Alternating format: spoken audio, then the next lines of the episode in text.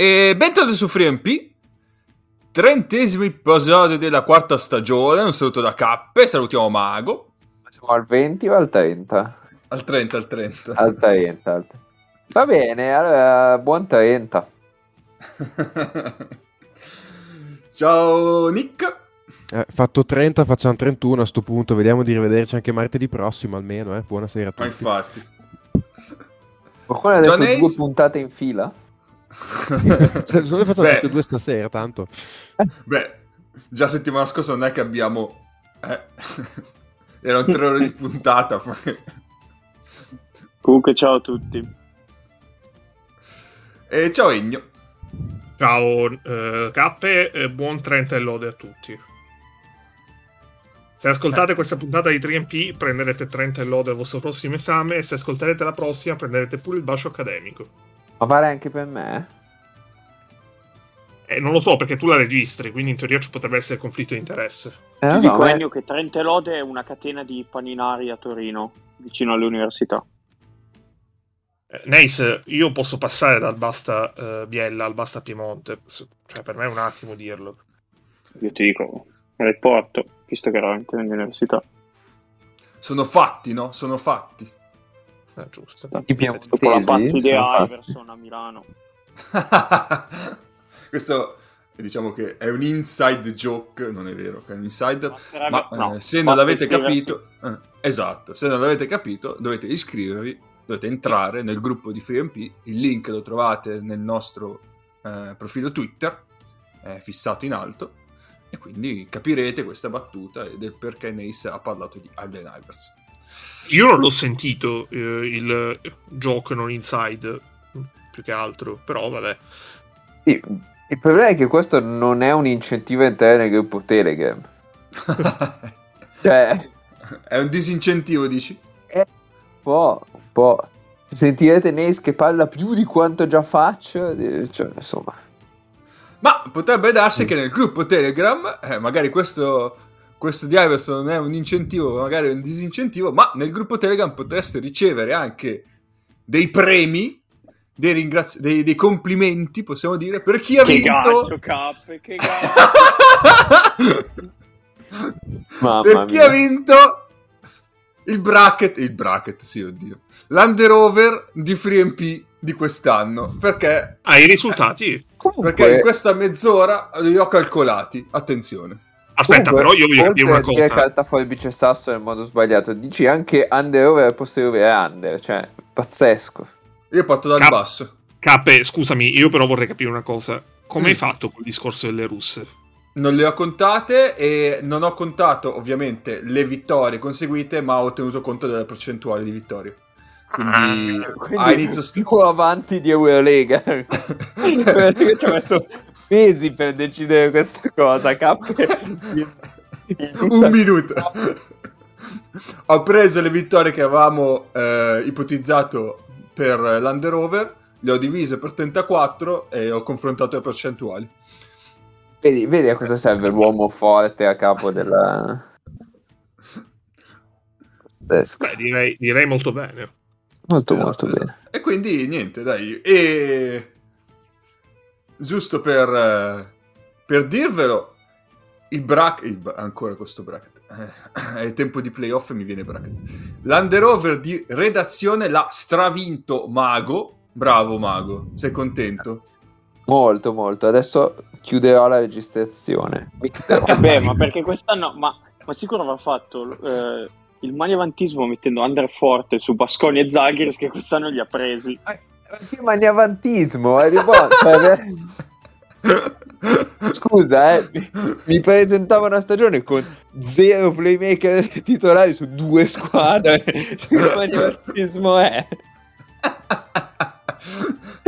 Diciamo che Mago era alto sul... Eh, era alto, aveva messo over forte sul, sull'Olimpico, sei under forte sul Fener, tutto sommato. Le cose sono andate bene, come nei piani, diciamo. Quindi Mago ha stravinto con 17. Eh, poi abbiamo eh, Neis e Nicca 12, eh, Egno 11 Io 9 e il Bro 8. Cioè, il Bro quest'anno è un disastro. Sì, incredibile, incredibile. incredibile. Ah, scusami, Ma l'anno scorso dominava. Cosa aveva messo il Bro? Eh, non, adesso non ce l'ho più sotto mano, però... Eh. Il ragazzo mi si è seduto sugli allori quest'anno, ha fatto da gordi, eh, te, etica, non ha potuto mettere over Valencia, quindi... esatto, esatto, esatto.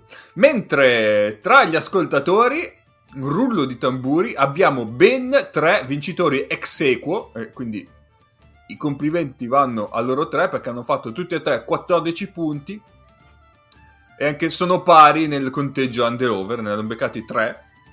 Quindi, vabbè. Quindi bravo a... bravo, sì, bravo. Complimenti a Paolo Marveggio, complimenti a Francesco Isola, complimenti a Luca Rubino. Bravi ragazzi. Avete vinto eh, boh, uno sticker... Tutti hanno vinto. Esatto, no, cioè, esatto. Diciamo, hanno vinto una menzione. Art e insomma gli altri. Hanno vinto una menzione nella puntata 30 di 3MP. Sì, magari uno sticker sul gruppo Telegram. No. Eh, cioè, butta via. Butta via. Va bene, va bene, va bene, va bene. Fatto questo eh. doveroso inciso, perché lo so che i nostri ascoltatori ci tengono a questo momento dell'anno. Ma scusami, scusami, Cappe, sì. loro hanno comunque fatto meno di Mago. Beh, certo, certo, certo. Quindi il Beh, vero vincitore è Mago. Loro come l'anno scorso era il vero vincitore il Bro, eh, però... Eh, quindi niente, adesso direi di... che possiamo passare al momento divulgativo.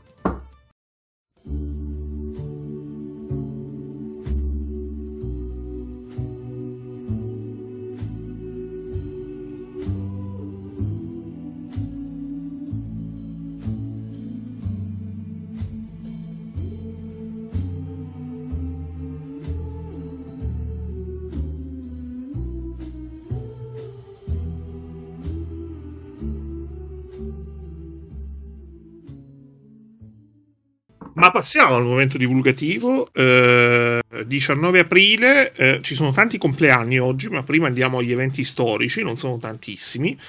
Eh, nel 1820, eh, tale Jules Dumont d'Urville, sull'isola di Milo, eh, nella capanna di un contadino greco, ri- rinviene la parte superiore della statua che noi oggi conosciamo come la Venere di Milo. Quindi ah, eh, un po' di cultura, esatto.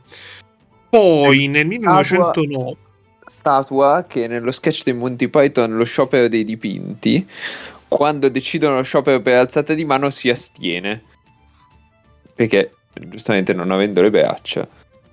Ma non era necessario spiegarlo però Mago a chi ha un po' di eh, cultura. No non lo so eh, magari qualcuno. Grande sketch tra l'altro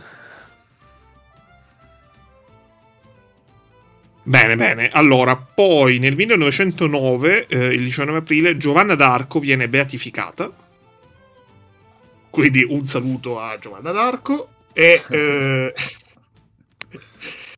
nel 2005 eh, viene eletto un papa, viene eletto Papa eh, Benedetto XVI, ovvero Joseph Ratzinger, ovvero eh, l'unico papa emerito vivo ad oggi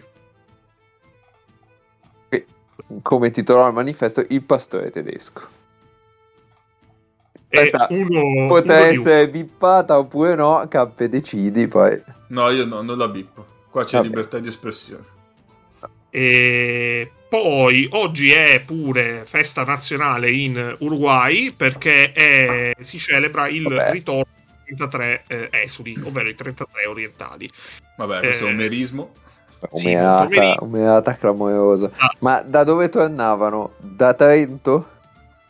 Eh, no, eh, no, questi qua erano stati, eh, erano, erano stati esuli e sono tornati, eh, per, da, sono tornati dall'Argentina, fondamentalmente. Vabbè, quindi, cioè, avrebbero anche potuto fare due metri, bastava passare il confine. Eh, però erano tipo nella parte sperduta dell'Argentina ah. e mh, sono tornati e nel loro tornare eh, praticamente eh, hanno contribuito a eh, liberare il territorio dell'Uruguay. Nella prima... Sì. Okay. Hanno aiutato, eh, non sono stati solo loro. Anche perché, cioè, siamo, siamo, oltre la resistenza tipo dell'Ucraina, per esempio, 33 che liberano un paese, però vabbè. Aspetta, in che anno? È 1825. Ma quindi c'è lo zampino di Garibaldi nel mezzo, mi sa. Eh. Garibaldi dopo. Eh, già dopo, ok. Sì, sì, Garibaldi dopo. Quindi eh, andiamo ai compleanni. Eh, eh, compleanni che oggi sono in lista dal più giovane al più anziano. E mm. che anziano. Quindi.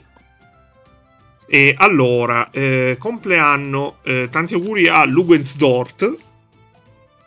Eh, quindi un compleanno che eh, per, per Mago. 58. Tanti auguri a Elijah Bryant, al campione NBA Elijah Bryant. Mamma mia, grande Egno! Che, che fa il compleanno il giorno di gara 1, quindi speriamo Pazzesco. che non si prenda un regalo di compleanno a Milano, viene da dire. O no? No, che se so. vado a prendere a Milano, ma non alla partita. Si accontenti esatto. della pizza da, fuori dal forum. Eh, esatto, non so, la voglio portare io, eh, cioè No, cape, gli puoi portare una torta di Knam per eh, soffiare le candeline. Ecco, sì, va bene, va bene. Poi c'è un compleanno anche per Nick perché tanti auguri a Marco Ornautovic. Oh, vabbè, uomo, uomo, a cui vogliamo tutti molto bene in questo momento, un po' tutta Italia esatto. direi, non mi, non mi, limiterei sulla Bologna. Poi, eh, non so se per Nice va bene, ma va bene, eh, se lo tiene, se la prende comunque. Tanti auguri a Maria Sharapova. Sì, sì, sì, sì. Compleanno gratito. E poi, allora, tanti auguri. Candice Parker, eh, Valon Berami, Kate Hudson, eh, James Franco, Rivaldo, che fa addirittura 50 anni, eh, Nicoletta Braschi, eh, Claudio Cecchetto e Marisa Laurito.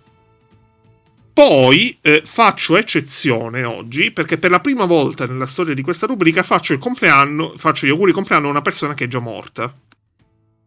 E mi spiego. Eh, oggi, quindi molto nel mille... perché non potrà risponderti. Eh, oggi nel 1897 eh, faceva eh, e nacque eh, Hiroemon Kimura, eh, supercentenario giapponese. Eh, ovvero l'uomo che passa la storia per essere stato il primo e finora unico a raggiungere ufficialmente eh, e superarla l'età di 116 anni, perché il signor Kimura è nato nel 2013, è morto nel 2013. Eh, tra le persone più longeve di tutti i tempi, il signor Kimura occupa il ventunesimo posto, quindi questo vi dovrebbe dire che le prime 20 persone più vecchie di tutti i tempi sono donne. E fu l'ultimo essere umano di sesso maschile nato nell'Ottocento e ancora in vita dopo il 14 aprile 2011. Eh, credo perché tipo il 14 aprile 2011 è nato il precedente essere umano di sesso maschile eh, nato nell'Ottocento. E nel corso della sua lunghissima esistenza, eh, il signor Kimura ha visto avvicendarsi quattro imperatori, eh, da Meiji a Akihito, 61 primo ministri, da eh, Matsukata eh, Masayoshi a Shinzo Abe, 96 governi e due guerre mondiali. E in tutto questo eh, credo che però non abbia mai visto una stagione del basket italiano senza fallimenti. Eh. Perché è morto nel 2013, quindi credo non ce l'abbia fatta, visto che forse la prima è tipo arrivata l'altro ieri.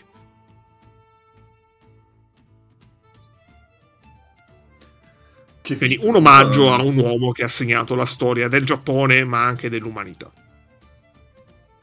Eh sì. Va bene, ci siamo? Ci siamo, ci siamo.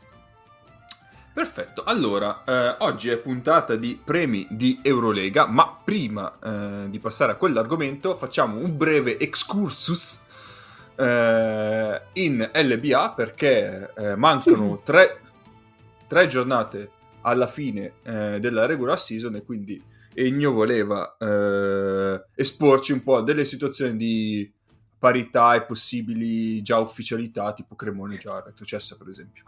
Ma esatto. Cappe, scusa un secondo eh, se io dovessi riascoltare questa puntata per prendere 30 lode sempre nell'esame, sì, eccetera, sì, eccetera. Sì. A che minuto dovrei saltare per parlare di Eurolega e levarmi? Ci, ci, so, ci sono i tag. Eh, ah, ok. Bravo, ci sono bravo. i tag che tag ogni volta. Va bene. allora io mi muto, poi quando c'è un tag me lo dici e salto fuori. Va bene. Allora, eh, breve incipit, eh, guida eh, per eh, i, quelli che sconoscono come sta andando la stagione di Serie A, eh, non vi siete persi nulla, perché eh, questa stagione di Serie A è quella che passerà alla storia, nella quale Amedeo della Valle sarà l'MVP unanime della stagione, quindi credo che fi- se finora avete saltato a pie pari la Serie A, potete continuare almeno per le prossime due settimane. Quindi questa è la, eh, la, prima, eh, la prima notazione. E poi la seconda notazione è che abbiamo già tre squadre eh, matematicamente qualificate playoff, eh, sono Virtus, Milano e Brescia, dove appunto eh, grazie alla stagione pazzesca di Della Valle, Miturlong, Magro e tutta una serie di gente, poi adesso hanno pure preso John Brown, quindi... No, ma aspetta, eh, Magro il coach, eh, non Daniele Magro. Poi sì, chi giusto, non segue magari troppo la Serie A si può confondere. Eh no, giusto, effettivamente. Magro il coach che era anche lui uno degli assistenti eh, della Siena di Pianigiani, praticamente quella Siena eh, aveva più allenatori tra gli assistenti che tra il capo allenatore, perché Magro e Banchi sono due e Pianigiani è uno, quindi è, è pura matematica. Poi c'era pure Griccioli, però Griccioli ha avuto fortune meno, eh, più alterne, diciamo così. Poi eh, al quarto posto c'è Tortona, che eh, è una neopromossa, eh, quindi eh, eh, non vi stranite troppo. Al quinto e al sesto potete stranirvi decisamente meno perché ci sono Venezia e Sassari, eh, che però finora hanno fatto una stagione poco sexy rispetto a quelle che sono state le loro, le loro abitudini in questi anni, ma stanno entrando in forma adesso. Quindi eh, occhio a Venezia soprattutto. E settimo, ta- settimo posto, pari merito, Trieste e Reggio Emilia. Eh, Trieste è una squadra che non saprei definirvi, quindi non la definirò. E Reggio Emilia invece che questa settimana gioca la finale d'andata di FIBA Europe Cup. Pazzesco. Quindi eh, c'è un po' di Europa in questa, eh, in questa prima, prime otto di Serie A e non solo per quanto riguarda Milano, Virtus e Venezia. Per- permettimi di dire, Ennio, che dal settimo posto in giù attualmente è una gara che ai playoff non ci vuole andare perché io Trieste non so come cavolo faccia ad essere lì. Cioè, eh, avevo perso un attimo di vista la classifica eh, fuori diciamo, dalle prime 3-4 posizioni, dalle ultime 3-4 e pensavo di trovarla molto più giù Trieste anche perché mi ricordo che avevo letto un po' di articoli dei vari giornali locali che parlavano cioè, più o meno di una scuola di cani morti che non poteva giocare a pallacanestro invece lì abbastanza sì. serenamente al settimo posto. Trieste che era terza in classifica alla fine del giorno d'andata. esatto, esatto. E la stessa Reggio Emilia che era tipo quarta in classifica fino all'altro ieri, adesso la trovo ottava.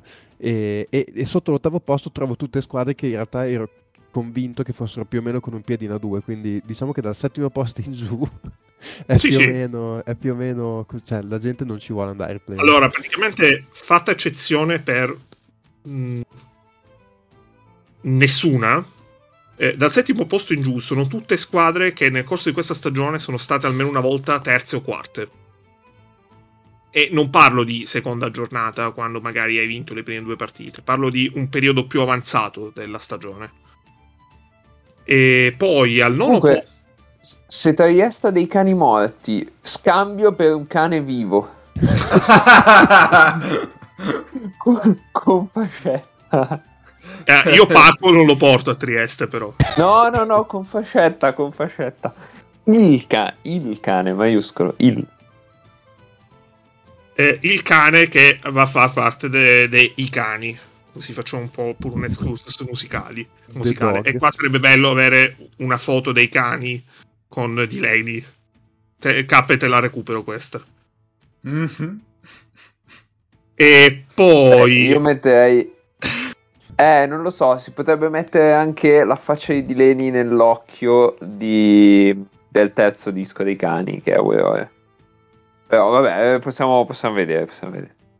Esatto, si mette accanto a Nicolo Contessa, si mette di Leni, quindi... Eh, direi, vergognati non per i possessi che hai, ma per come li gestisci male, citando una canzone dei cani. Arrivederci. Allora, eh, nono posto in piena corsa playoff eh, Pesaro, che è allenata da Luca Banchi, eh, è guidata da capitan Carlos Delfino e questo non è il 2012. Questa era una doverosa precisazione. Esatto. Al decimo posto eh, Treviso, che grazie all'arrivo di Marcello Nicola ha vinto due partite eh, in una settimana in cui si sono giocate tre giornate, quindi è, anche, è, stato anche più facile vincere due partite, però due partite in una settimana e dopo che tipo le precedenti due partite le aveva vinte in un arco di tre mesi. Sì, e sì, sì. Eh, la cui stagione è stata uccisa dalla presenza di 3MP a tifare il Falco Vulcano. diciamo che l'esperimento Champions League col 5 più 5 è andato bene, ma non benissimo per Treviso, mettiamola così. Partito bene, finito malino. Una novità, ecco, perché eh, ecco. tipo le, tutte le squadre che hanno fatto il primo anno in Europa col 5 più 5 hanno tutte fatto una stagione di merda in e Italia. Era anche, era anche, partita bene Treviso, cioè la primissima parte di stagione Treviso andava di, di, bene sia in Europa che in campionato, poi è completamente cioccata, do, cioè da, dopo il Covid non è tornata Treviso. Sì, e sì. da Beh, lì... poi ha rischiato un bel po'. Adesso non è ancora del tutto salva, però insomma dovrebbe averci cavati i piedi in qualche modo. Eh, non lo so. Il discorso, Eh. serio, il discorso serio è quando inizia la preparazione un mese prima degli altri, a settembre tu voli. Ed era così. Treviso quello faceva. Quella non seria è eh, Treviso ha avuto, il coraggio, ha avuto il coraggio di battere il Falco Vulcano davanti ai nostri occhi. Questo è il risultato. Eh, fate i vostri Esatto, esatto, Eh, esatto. Io dico le prossime tre partite di Treviso in Serie A, eh, Venezia, Virtus, Milano. Ho, ho finito. Perché deve, deve recuperarne anche due, quelle con la Virtus e con Milano. No, no, quella con le Virtus è regolare. Ah, è ok, Sassari allora- che deve recuperare con la Virtus. Sa- Sassari, ok, Sassari. Sì, sì. E tra E l'altro poi- la partita con la Virtus, eh, la Virtus eh, se vince le prossime due è matematicamente prima e quella con Treviso è la seconda di quelle due, quindi la Virtus Esatto. andrà idealmente a Treviso a giocare per vincere, quindi non è da Esatto. dire neanche da aspettarsi particolari sconti.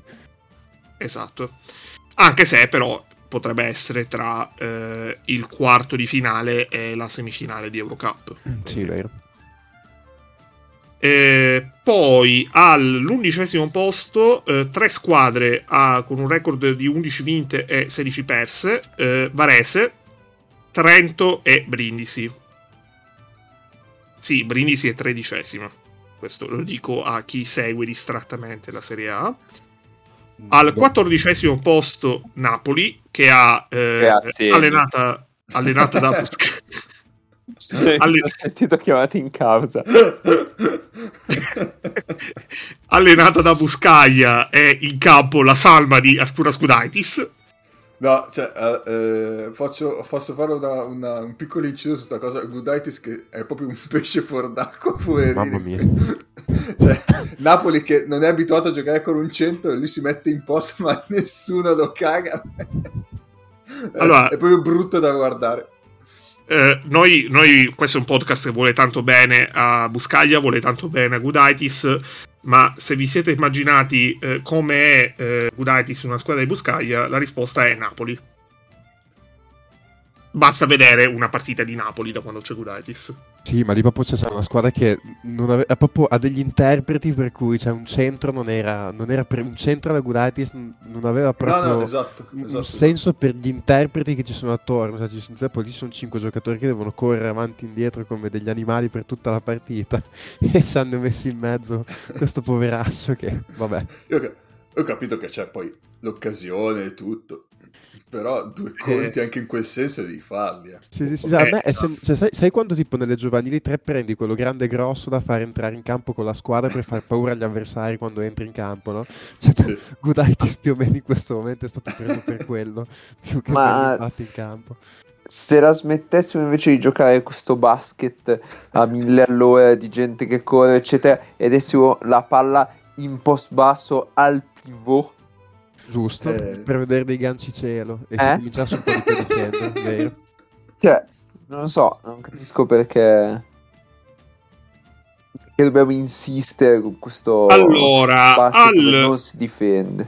al quindicesimo posto è ad oggi retrocessa perché retrocedono le ultime due, eh, la Fortitudo Bologna, e qua ci vuole tipo il meme di Oh shit, here we go again. Che tra l'altro eh, per non farci mancare niente, nell'ultima partita si è spaccato il tendine rotulio James Feldin, quindi mm, quando le cose vanno male poi tendono ad andare ancora peggio. Quindi, sì, partita tra l'altro vinta di 20 con Trento, eh, ribaltando il confronto diretto e mettendo Trento a rischio retrocessione.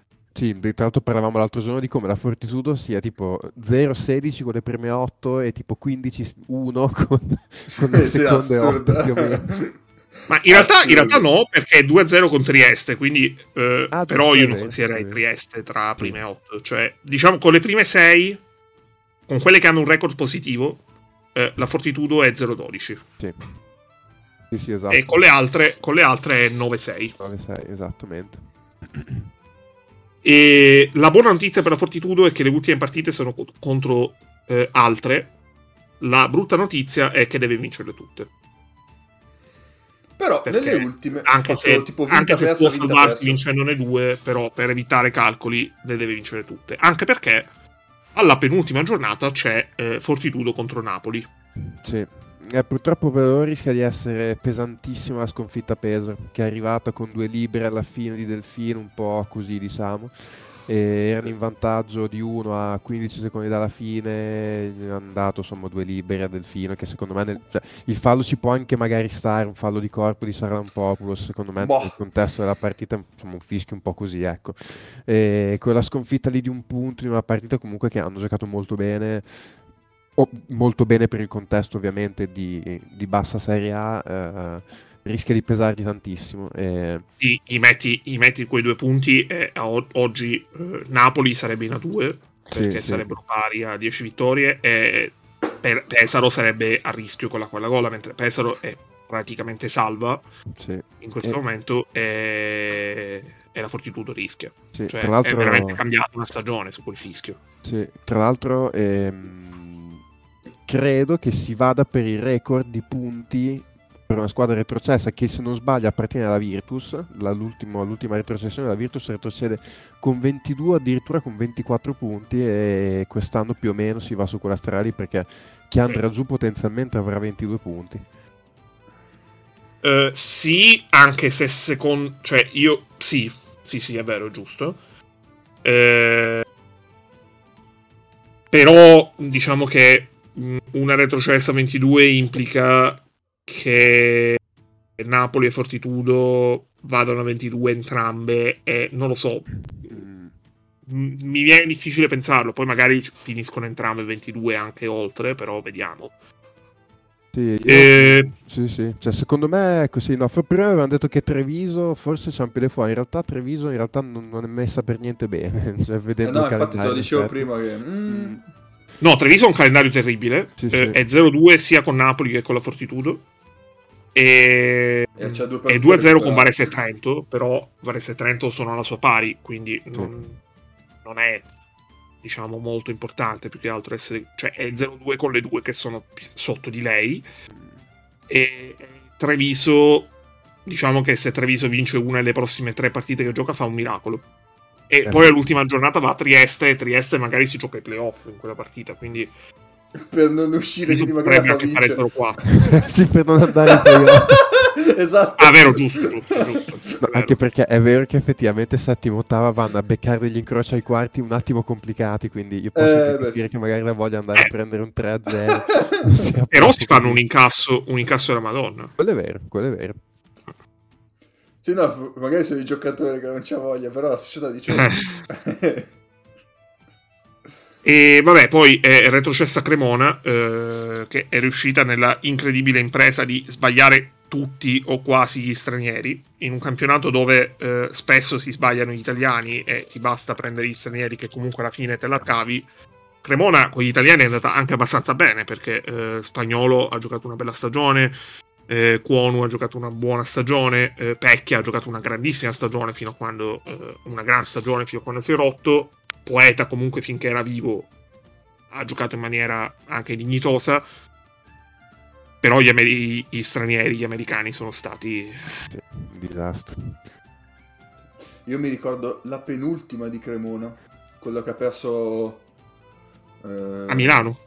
No, no, no, l'ha persa una di pochi punti. Mm, se non lo Con la Fortitudo forse? Con la, la Fortitudo, Fortitudo che... Mm. Forse la Fortitudo allora sì, che il 100 Dime, Dime. Sì. Ha fatto un fallo assurdo a centrocampo e gli ha dato due liberi. Penso proprio a, sì, alla Fortitudo, quindi penso a Radori. Ma senza senso. E quindi la Fortitudo è passata in vantaggio e... e mancavano tipo due secondi e non sono riuscito a segnare.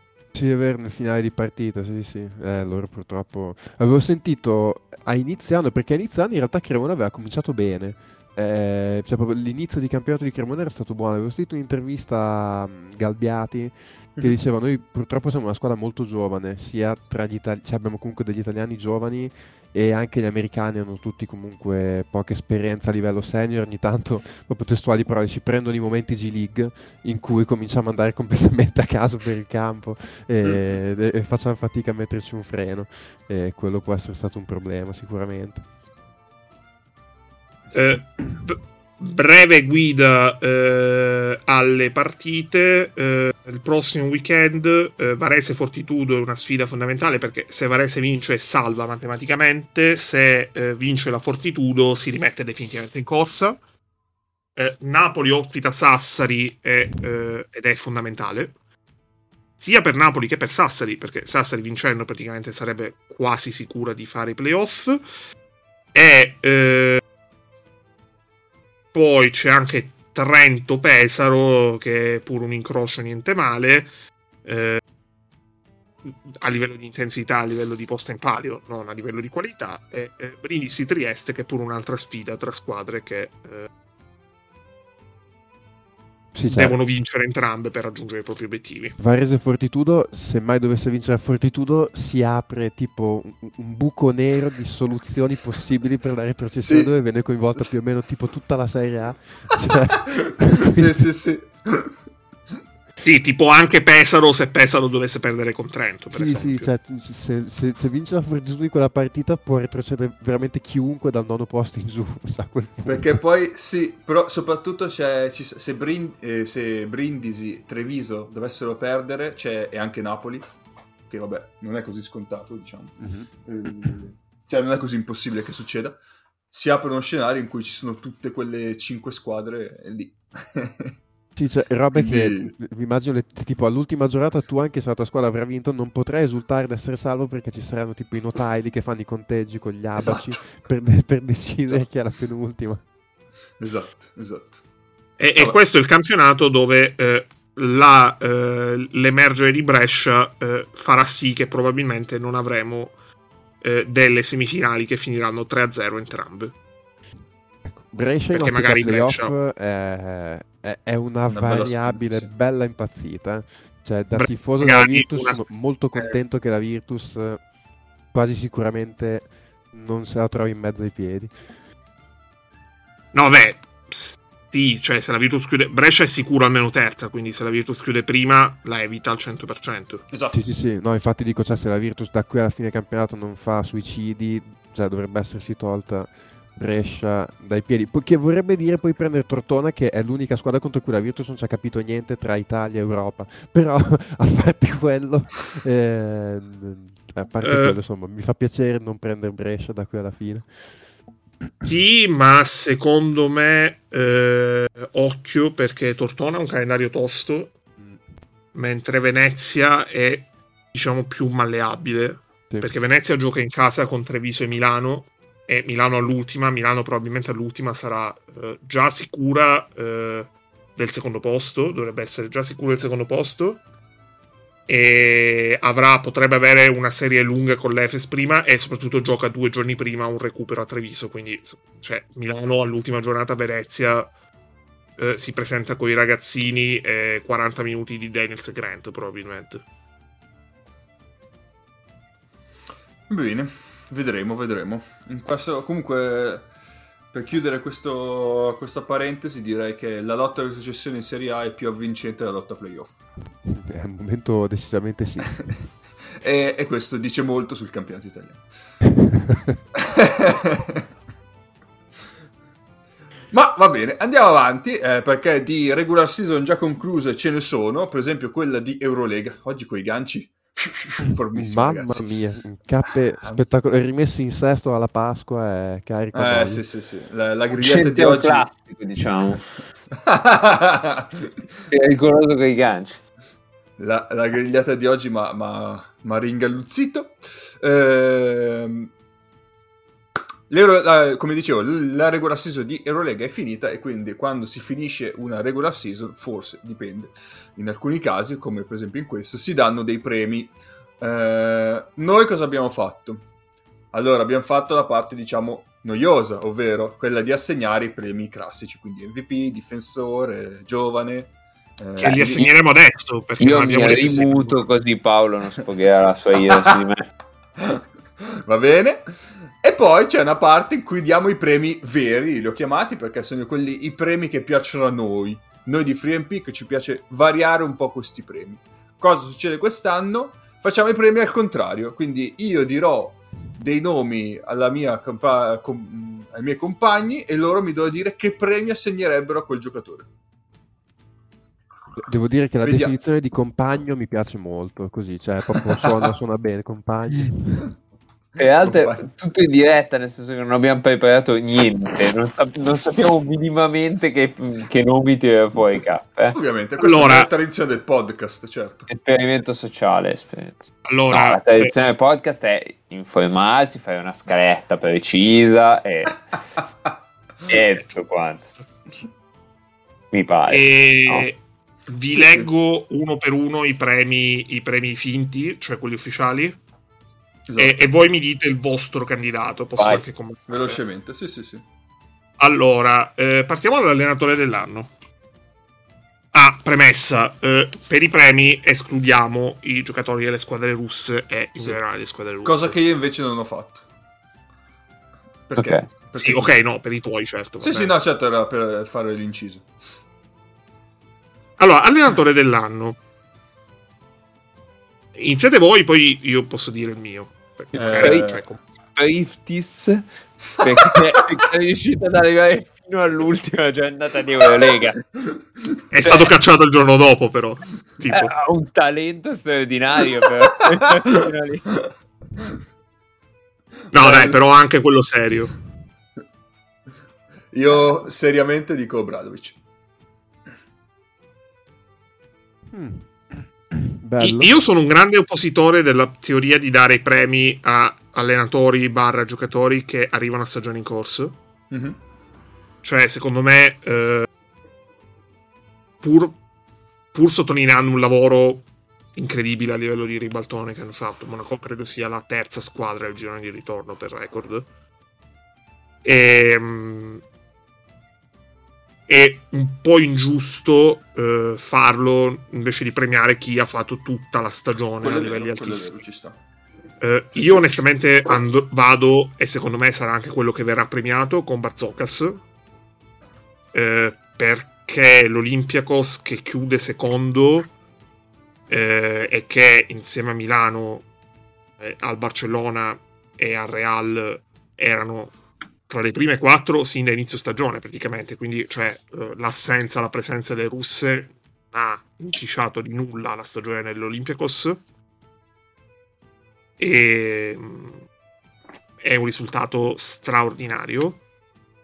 Eh, anche perché che parte, che parte da secondo me parte anche abbastanza dall'anno scorso perché Barzokas quando arriva a stagione in corso l'anno scorso eh, inizia a gettare le basi per quella squadra che eh, completata poi in estate con tutta una serie di tasselli è stata la squadra che quest'anno si candida a riportare l'Olympiacos alle Final Four di Eurolega mm-hmm. sì, io... ma guarda io sì. sono, sono, anche tendenzialmente d'accordo sì, secondo me sicuramente un... questo premio non Ataman no. vabbè Eh... Allora, fossero tipo in qualche modo finiti i secondi, quindi non buttando eccesso l'ultima partita, anche un premio all'Aso per aver saputo gestire in qualche modo quello spogliatoio che probabilmente è tutt'altro che simpatico. Comunque sì. È, è anche vero che... Assolutamente. È anche vero che è una menzione, eh, più di una menzione, probabilmente sarà abbastanza ignorato. Eh, la meriterebbe anche Messina perché eh, credo che a Milano sia mancata in questa stagione dell'Orega solamente l'invasione delle cavallette e, eppure l'Olimpia comunque chiude con 19-9 che è virtualmente tipo 21-11 quindi comunque più vittorie dell'anno scorso e ehm, con un record in trasferta mm, molto positivo. Milano è la migliore squadra in Eurolega in trasferta come numero di vittorie questa stagione. Ehm, e soprattutto quest'anno c'era il fattore campo, hashtag. E, e soprattutto cioè, Milano ha giocato tre mesi senza Shields, eh, quasi tutta la stagione senza Mitoglu eh, un po' di acciacchi vari, due, co- due focolai Covid nel corso della stagione, quindi comunque stato anche un gran risultato e soprattutto è stata la migliore difesa di Eurolega. Io ti seguo a ruota su Messina per una cosa perché lui è stato l'unico a fare una cosa che non fa praticamente nessuno, vai per scaramanzia o cosa. Cioè lui ha fissato un obiettivo e l'ha centrato, nel senso che lui l'anno scorso, dopo gara 5 col Bayern, la domanda qual è l'obiettivo adesso, lui disse l'obiettivo adesso è essere qua di nuovo il prossimo anno e è lì di nuovo, nel senso che lui disse cioè, l'importante adesso più che vincere, dire andiamo alle Final Four, spacchiamo il culo, vinciamo, è fare i playoff di nuovo l'anno prossimo per eh, so, come si dice, cementificare quello che stiamo facendo, cioè non, f- far sì che questo non sia stato un'eccezione, secondo me la cosa importante che ha fatto Messini in questi suoi tre anni a Milano è stato quello comunque di aver dato una stabilità europea a Milano che adesso è appunto stabilmente una delle prime, sempre stabilmente nelle prime 3, 4, 5 squadre d'Eurolega e non è assolutamente una cosa scontata, quindi secondo me probabilmente uno di quegli allenatori che non risalta nell'anno perché appunto hai sempre il Barzocas che ti fa un, un'annata così o insomma l'allenatore del caso che ti fa la stagione sorprendente però a Milano in questi tre anni si è diciamo saldata in quelle posizioni lì perché comunque anche nella stagione interrotta per covid stava magari facendo più fatica in quel momento però comunque era sempre stata dentro le otto cioè ha avuto comunque un percorso che l'ha portata lì e la sta facendo rimanere lì e rimanendo con gli italiani, mi permetto di dire che alla fine Trinchieri l'ha messo dentro alle 8 anche a sto giro. Quindi, sì, incredibile. Con tutti i problemi che ha avuto, comunque, una nota di merito anche per il Trinca. Sì, anche se c'è l'asterisco sul Bayern, perché eh, certo. Con le russe in una stagione a organico normale il Bayern non credo, sarebbe, non credo proprio sarebbe arrivato tra le prime sì. 8, onestamente. Esatto, cioè, secondo me il Bayern fosse anche Monaco, eh, cioè è entrata nelle 8 più per mancanza di alternative che per altre, cioè le prime tre fuori sono Basconia, Alba e, e Stella Rossa che sono tre squadre dal talento diciamo fatto e, e, poi vabbè bene anche vabbè, saluti ehm, Fener, sì, tra, sì. L'altro, tra l'altro la notizia di questa settimana è che eh, Djordjevic ha un 1 più 2 e il più 2 si attiva se eh, il Fenerbahce vale Final Four di Eurolega e qui okay, direi no. palo no. oppure vince il campionato. E qua però... Eh... Ma si attiva un più 1 e poi un altro più 1 o si attiva più 2 direttamente? No, il più 2, il più 2. Ah, ah, ecco, io ecco, visto che comunque si parlava delle russe, anche qui una menzione comunque per Perasovic di Kazan, che comunque sì, finché sono sì, stati lì eh, sono stati direi la sorpresa assoluta della stagione, ancora più di, di, di, forse ancora più dell'Olympiakos. Eh, poi vabbè è andata come è andata, però sinceramente finché hanno giocato probabilmente l'allenatore dell'anno era lui.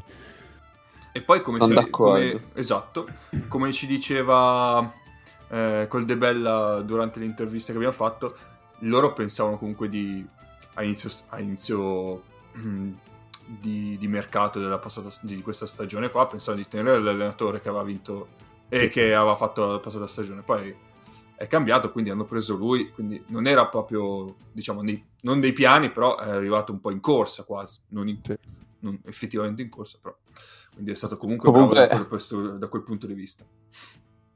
Eh, se, se, mai dovessi scegliere qualcosa, ricordatemi di non chiedere Priftis perché se n'è andato da Kazan per andare al Pana, quindi... E eh, l'unica cosa, Mago, eh, in realtà all'esclusione delle russe il Monaco era già dentro i playoff, erano Maccabi ed Efes quelle che rischiavano di star fuori, oltre Eh, però oggi sono arrivate sopra. Sì, sono arrivate sopra perché Monaco ha perso, cioè aveva tipo un record pari con le russe, mentre Efes e Maccabi le avevano perse tipo mm. tutte. Mm. Poi vabbè, il Maccabi è esploso, quindi no. ha avuto il finale eh. incredibile. 8-2 comunque, nelle 10, quindi...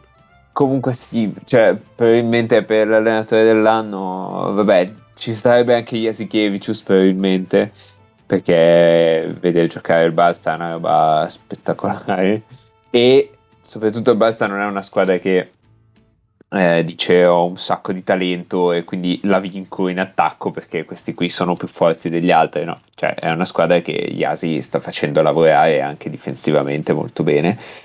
Ehm, poi sì, Loli probabilmente è quella che ha fatto il salto più, al- più, più grande rispetto all'anno scorso, però ha preso anche dei giocatori che gliel'hanno permesso, quindi c'entra il lavoro di Balzocas, ma non lo so, senza, senza, i giocatori cosa avrebbe fatto. L'unica cosa direi di Balzocas è che è riuscito a conciliare due lunghi molto diversi nel gioco dell'Oli. Cioè, questi riescono a giocare che in campo ci sia Follow, che in campo ci sia Martin. E questo qualche merito gli va dato.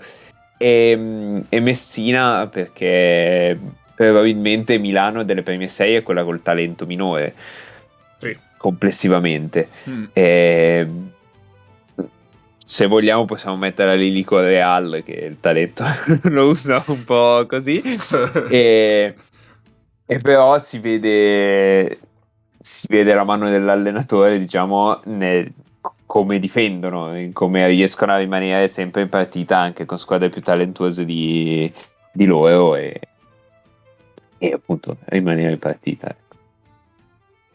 e giocarsela fino alla fine. Perfetto. Bene, andrei al prossimo che è l'executive of the year. Qua eh, possiamo anche dire la squadra senza problemi.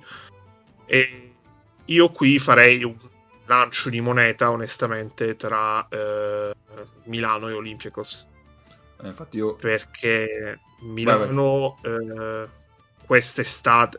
Mm, Milano li aveva scelti bene, eh, poi eh, uno si è escluso da solo, eh, uno si è ritrovato, cioè si sono ritrovati un po' così, però comunque con Melli, con anche Grant, con tutta una serie di giocatori nuovi che sono arrivati e soprattutto delle rinunce che sono sembrate doloro- dolorose, ma che in realtà hanno reso più eh, equilibrata la squadra e l'hanno resa una difesa d'elite lusso eh, che non era scontato, la costruzione della squadra mi è sembrata più, più fun- molto più funzionale, anche una stagione di Eurolega condotta sempre tra le prime, sempre, e l'Olympiacos perché comunque eh, con, eh, aggiungendo eh, Dorsi e World Cup fondamentalmente la squadra dell'anno scorso ha reso una squadra da dodicesimo posto a una squadra da seconda.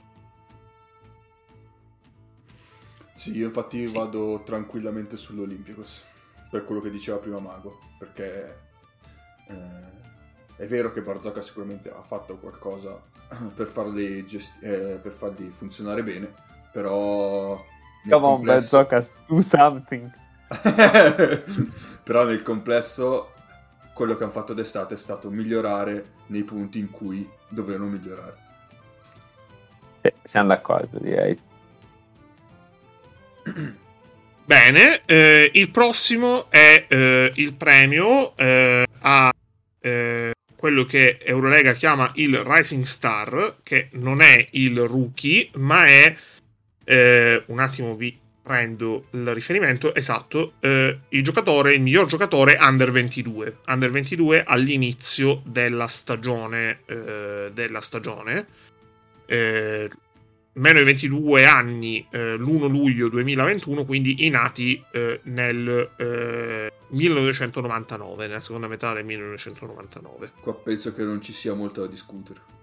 Meno di 22 anni, 22 anni no. esatto. Qua è...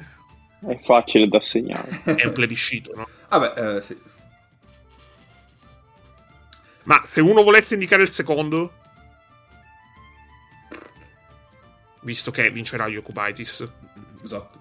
Beh, secondo me, considerato quanto ha giocato, finalmente ha trovato minuti nel finale, forse Wembanyama, eh? Eh, su Wembanyama, secondo me, siamo, cioè, siamo ammaliati dalle ultime tre partite che ha fatto. Perché se poi vai a vedere a lungo un anno, veramente qualcuno c'è che, ha fatto, che è stato un pelino più continuo. Blazevic... I picchi, cioè i flash sono stati spaventosi di queste ultime tre partite. Però è stato tanto fermo per problemi fisici o cose di questo genere. Poi sì, sì. sì, probabilmente l'altro io è Blazevic. Sì, io farei una menzione per Azer, che è eleggibile. Sì, giusto. E, e, che comunque è stata una delle poche cose eh, belle da salvare della stagione del Fenerbahce. Fatemi andare su Accastata a vedere chi sono quelli eleggibili. Sì, no, guardavo Wembanyama l'anno nuovo, ha giocato, ha, trovato, ha, cominciato a giocare con continuità da febbraio, ha giocato 7 partite, vabbè quelle 7 partite ne hanno perse 6, cioè in 22 minuti 8 punti di media, con la cosa incredibile che sa il 37% da 3, 5 rimbalzi, eh, vabbè, sì, poi appunto Wembanyama lo scarto tra quanto ti, ti, ti fa salivare quando lo vedi giocare e quello che fa Vi effettivamente dico... è, esatto. è, ancora notevole. Vi dico un po' eh, i giocatori che hanno giocato un po' e hanno meno di 22 anni, appunto. Yukubaitis, eh, Wembanyama, Strasel, Mas- Mattisek, Alosen, ah, Mattisek. Eh, eh, Mansukas, eh, Petrusev. Mm. Questo poteva essere un candidato per il premio, pensa un po' a inizio anno. Eh sì. Buonanima. Kurux. Mm. Eh beh, Garuba ha giocato pochissimo. Eh, Nage ha giocato qualcosa, ma davvero scampoli. E poi gli altri hanno giocato praticamente meno di... Mm, meno di... Ah, ma di solito e... Sì, ah. meno di 100 minuti, quindi sì. davvero... Diciamo che per il secondo se lo, giocano, se lo giocano Wembanyama, Blasevic e Azer. Ma a questo punto... Perché Azer è nato, Ma... è nato nella seconda metà del 99, Forse... Perché Oscar da Silva no? No, da Silva non è eleggibile. Da Silva sarà 97. Perché fossi convinto. Forse 99. O, o 98. Ah no, stra- eh, a zero non è eleggibile, scusate, eh, mi hanno venduto, mi hanno detto una stronzata. Ah. Questo è stra- Hanno venduto a zero. È 98 da Silva. Ah, ok. Uh, comunque vi lancio una, un auspicio per la prossima oh. stagione, che è una provocazione è anche una provocazione.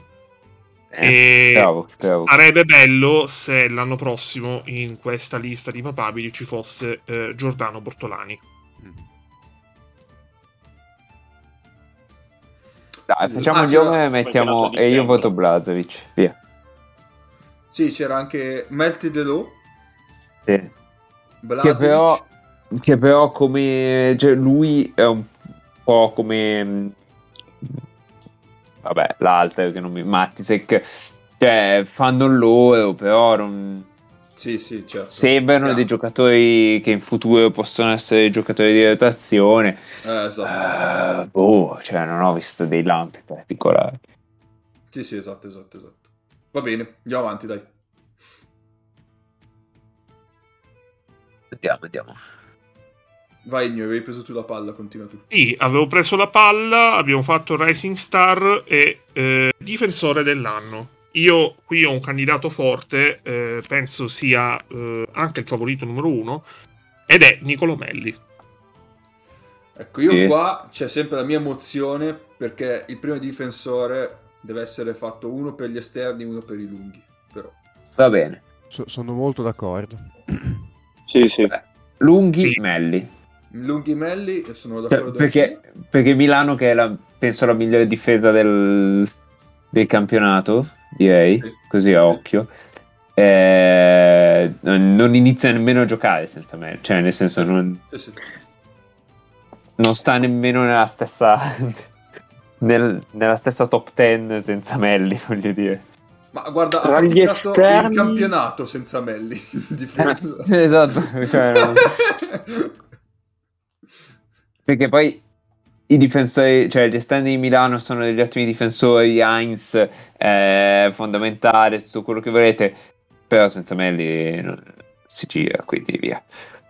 Beh, tra gli esterni ci sarebbe una provocazione vera, proprio come provocazione, ovvero Kyle Heinz. Eh vabbè, adesso non esageriamo. Non ho capito perché continua a provocare. Filanderone. No, tra le strane a me viene in mente Dantex. Bello. Non ha giocato tantissimo, però. È vero. Sì. Sì, anche Comunque... se c'è sempre quel discorso dei... dei... come si chiama? Dei, dei subentrati. Sì. Se no... Capo, Vabbè, ti, informo, che... ti, informo, che... Caicedo sul tuo foglio Lega ha 199 anni. No, scusami. scusate, scusate, mi è saltato le... l'età, mi sa. Dopo lo eh. correggo. Eh, Tira eh. giù le formule fino in fondo. Oh, se vogliamo rimanere a Milano, eh, anche Devon Hall secondo me è uno che come difensore si fa dare sì, lei. Eh. Sì. Ci sì, sta. Sì, sì, sì, sì, Allora, secondo, eh, la seconda difesa in Eurolega è il, eh, il Real Madrid. Quindi vabbè, lì c'è Anga, uno potrebbe dire alla fine. Mm. Ah, ma la difesa mm. Madrid Però, è sotto. Eh sì. Rudy Fernandez? No. no. Eh, comunque, comunque c'è. Cioè, comunque uno di quei giocatori che probabilmente lo dai un po', lo comincia a dare un po' quasi per acquisito, però comunque uno che in difesa a avercelo. Però Rudy cambia Rudy? le partite quando no, no, gioca da 4. Anga, anga. Quindi... Ah, ah ok. okay. Eh, no, invece lì forse prenderei Williams Goss. Ci che sta. nei finali è quello che, è quello che si sacrifica un po' di più in attacco per andare sul migliore esterno avversario. Però, boh.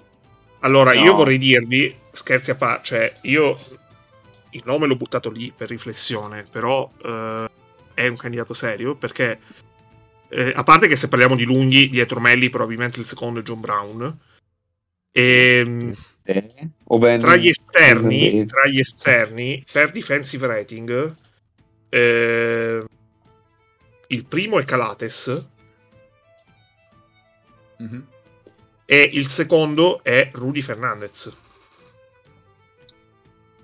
Rudy sì, ma Rudy difende sui 4 mica male quando però... le partite difende sui 4 poi bisogna, bisogna capire perché c'è quel defensive rating lì Uh, il defensive rating, cioè Real Madrid sposta tantissimo ai Tavares, quello su cui eh, esatto.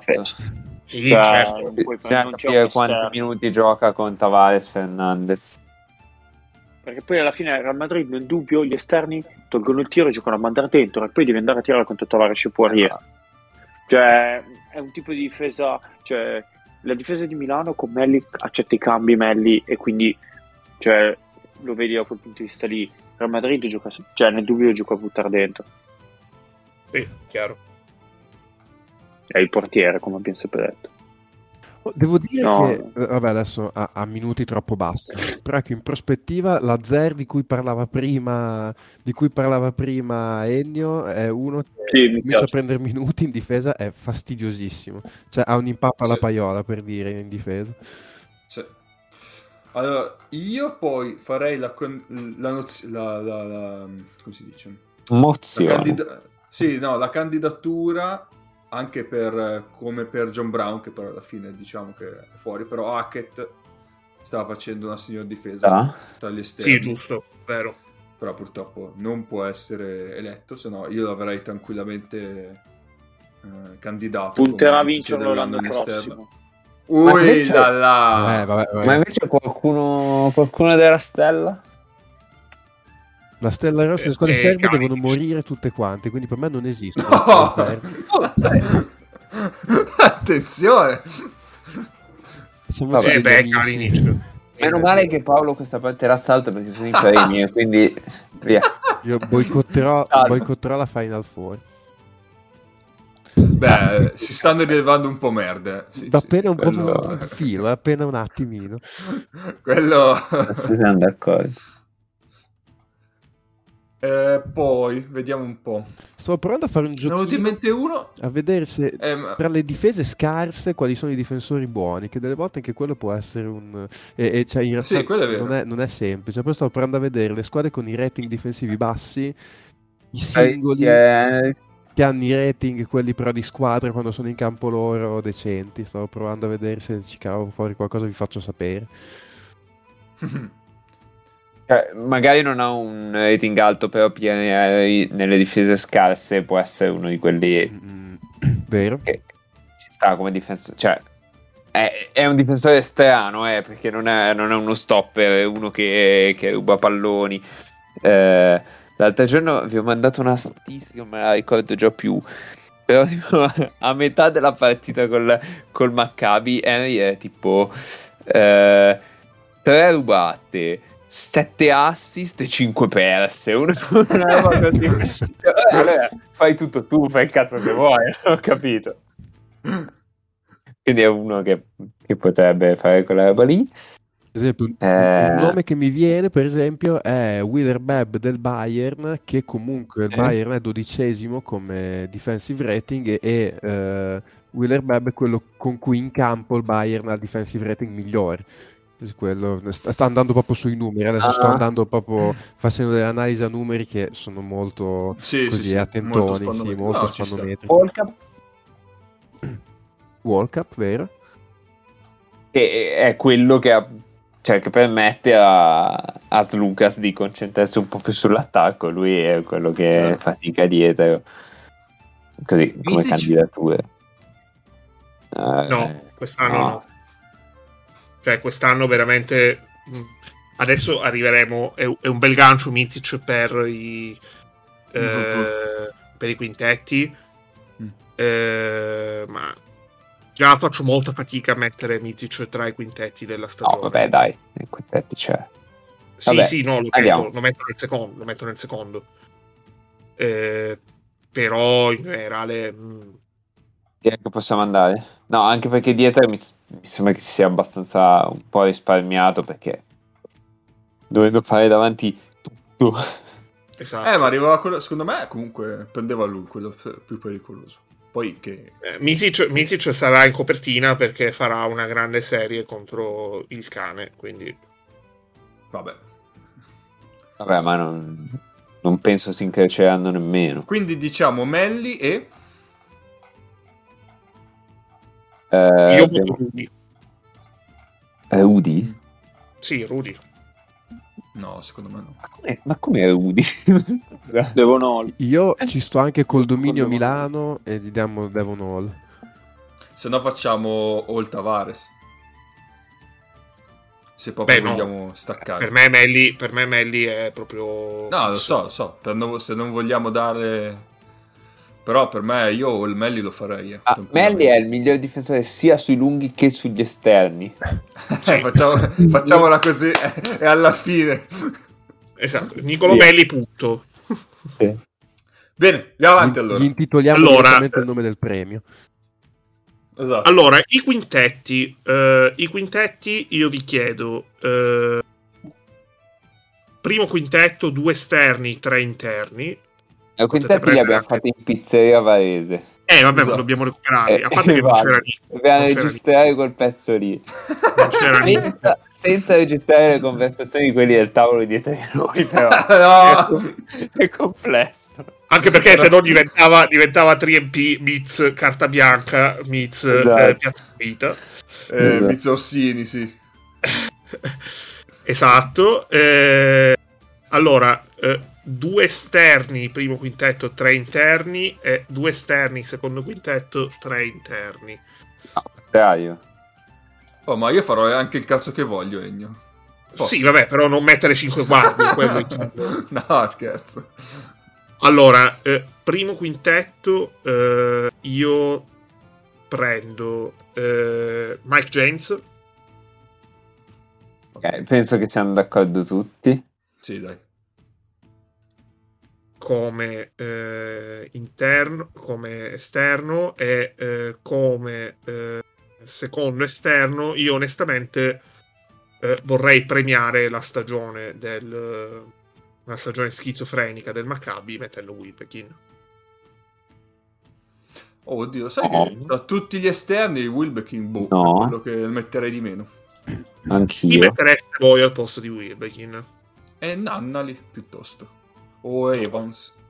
Il Maccabi dici. Però in generale... Io metterei Slucas che ha fatto Slucas. una super stagione. Ok. Anch'io. Ah no, scusami. No, no, fa... cancello era Lucas, non mi veniva in mente, era Lucas con Wilbekin e Mizic. Cos'è? no, no, Wilbekin e Mizic nel secondo, giusto, giusto. Va bene, va bene, va bene. Io sì, io sto con uh, James uh, Lucas.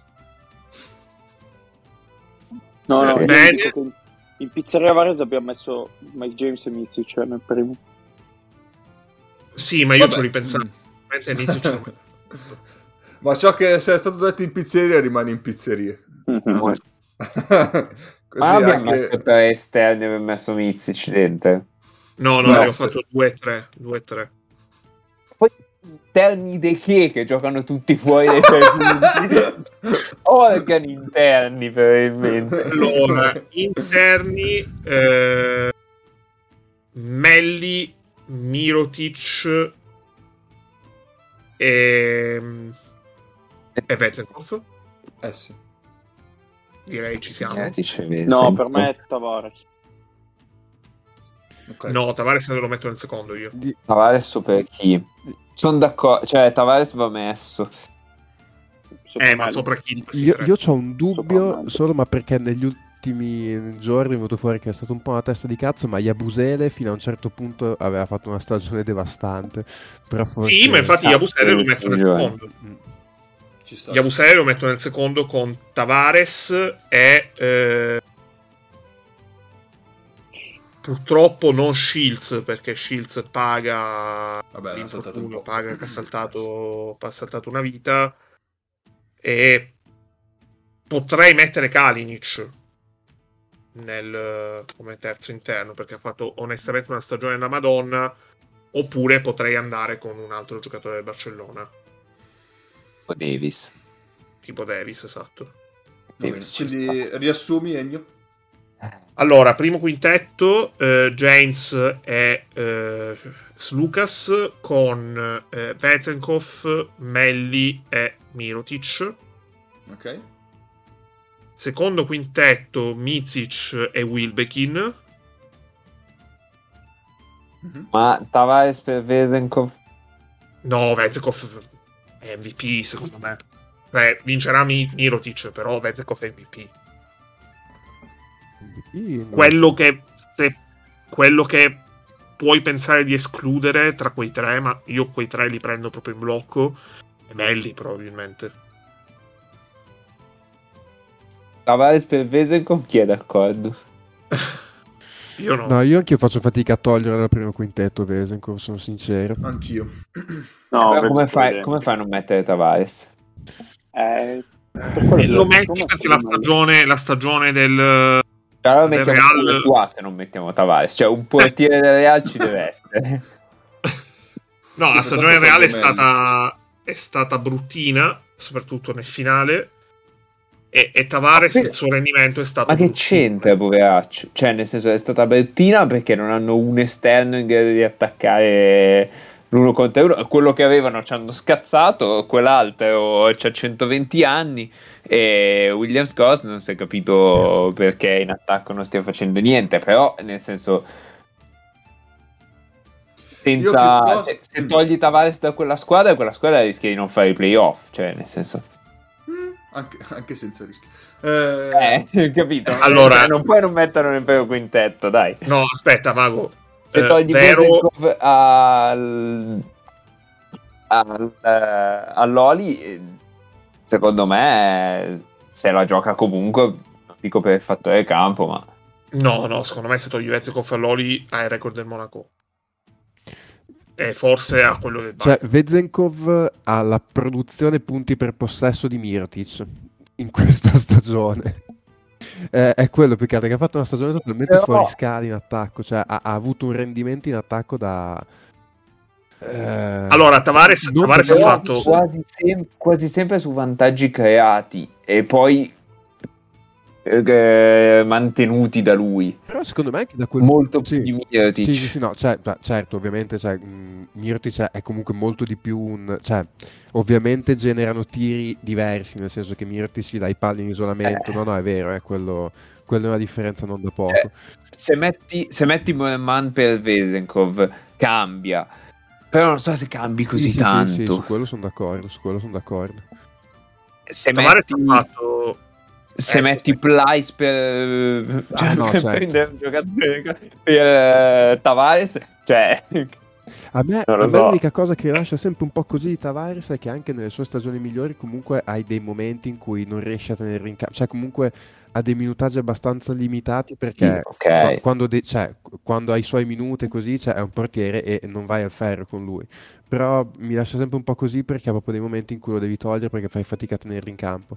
Eh, però sì, è che secondo me quest'anno appunto Vezenkov ha fatto una stagione anche per lui di un livello così alto che fai fatica a non metterlo nel primo quintetto anche considerato quanto è andato bene l'Olympiacos. Allora, Posto che secondo me Tavares lo mettono nel primo quintetto e non mettono Melli. Che poi lo farei. Eh, se proprio dovessimo mettere Tavares nel primo, lo farei io. Che tolgo Melli per Tavares. Eh, cioè, Melli e Tavares sono più o meno allo stesso livello da questo punto di vista. Sono i due senza cui la difesa delle, delle due squadre migliori Mino. difensivamente. Sai, sai Melli, diciamo. Piedi è leggermente meno importante, tra virgolette, in attacco rispetto a Tavares. E quindi magari se, proprio, se poi vuoi eh, dire, eh, Tavares dà anche... Eh? Come, come produzione sì, ma come sì, sì. circolazione di palla... No, certo, come qui non, non ne parliamo neanche. Melli è fondamentale. Quello sicuramente. Però sai, Tavares ti dà i blocchi, eh, sì, sì. Eh, la profondità verticale, cioè la, lo spaziatura verticale che magari Melli Comunque... Non Tavares sono due ruoli differenti, 24. per amor del cielo. Tavares ha giocato 24 partite in questa stagione. Eh? 24 minuti. Sì, allora Tavares io non lo metterei quest'anno perché secondo me ha, ha reso peggio l'anno scorso, posto che non è eh, ovviamente perde merito suo, ma perché eh, è stato un fottuto casino. In ok, ci, ci, può stare, va bene, certo. Siete, siete tutti d'accordo, quindi accetto Tavares nel secondo quintetto. E nel secondo eh, abbiamo detto completiamo eh, Wilbekin. Eh, Io però mozione Wilbekin no, la rilancio Wilbekin... Eh, però no. ditemi un, un, esterno in alternativa. Ma del Maccabi? No, no, non per forza. Puoi anche non mettere nessuno. Anche, anche Devon Hall volendo. Anche Devon Hall? Uh, beh, potevo mettere ma... Calates. Scusate, ma, ma Ciaccio? Il Ciacio. Mm. Aspetta, aspetta Ciacio... scusate, nel primo quintetto abbiamo messo, abbiamo detto James e Lucas, nel secondo Mizic e stiamo scegliendo il secondo, giusto? Eh, sì. sì, diciamo di sì. Beh, allora, Ciacio, Ciacio, sospe- Ciacio, quest'anno ha avuto una stagione in cui si è preso delle pause anche belle lunghe. Eh. No, ha vinto metà delle partite di Milano. Sì, sì, no, no, ma nelle altre, nelle altre è, stato, è stato un fantasma. Eh, ma tipo... E... Sì. Il tempo è Okubo? Eh, infatti stavo guardando infatti Okubo. Okubo forse siamo tutti quanti sì, un po' iniziati da quella partenza. Cioè, sì. sì, ci sta. Cioè, Okubo effettivamente a posteriori ha vissuto molto su un inizio fuori scala, poi dopo si è abbastanza normalizzato.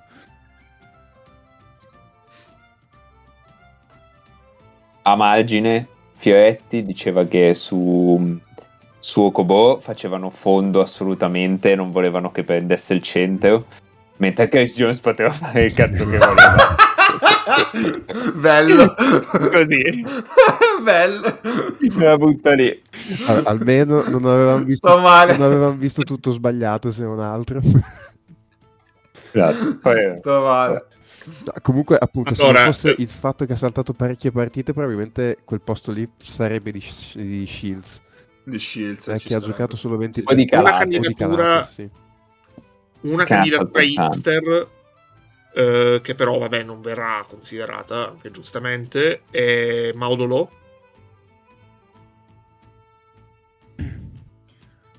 Molto hipster. Sì ha giocato la, la sua migliore stagione Ah, beh, sì, in carriera. anche lì, se non fosse finito fuori, eh, Hackett era un altro nome probabilmente spendibile per questo, Sì, questo posto. certo cioè praticamente ci possiamo facendo un terzo quintetto Sì. pure. E... Poi Baldwin ha i numeri, io non lo voterei mai perché sono numeri che... Ah, stai voti- scherzando? Ma via, via. Ma scherziamo. Sono numeri voti, però i numeri, siccome questa cosa è una cosa che si fa anche con le statistiche, sono numeri, poi non puoi non citare sempre il discorso dei numeri. Larkin, eh, Larkin ha fatto una stagione che è andato a un passo dal fare 50, 40 e 90, perché ha il 39 e 9 da 3, e- ed è nettamente la peggiore stagione di Larkin all'Efes. Questo credo Ma- sia la misura delle altre stagioni di Larkin all'Efes. Vabbè, allora la sparo anch'io. Eh, Kiewicz?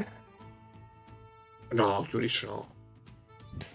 Eh, Ha giocato veramente invece- bene. Cioè. tu, tu mi hai portato, tu mi hai portato le statistiche di Larkin, ti leggo eh, Kiewicz 52, 47, 88.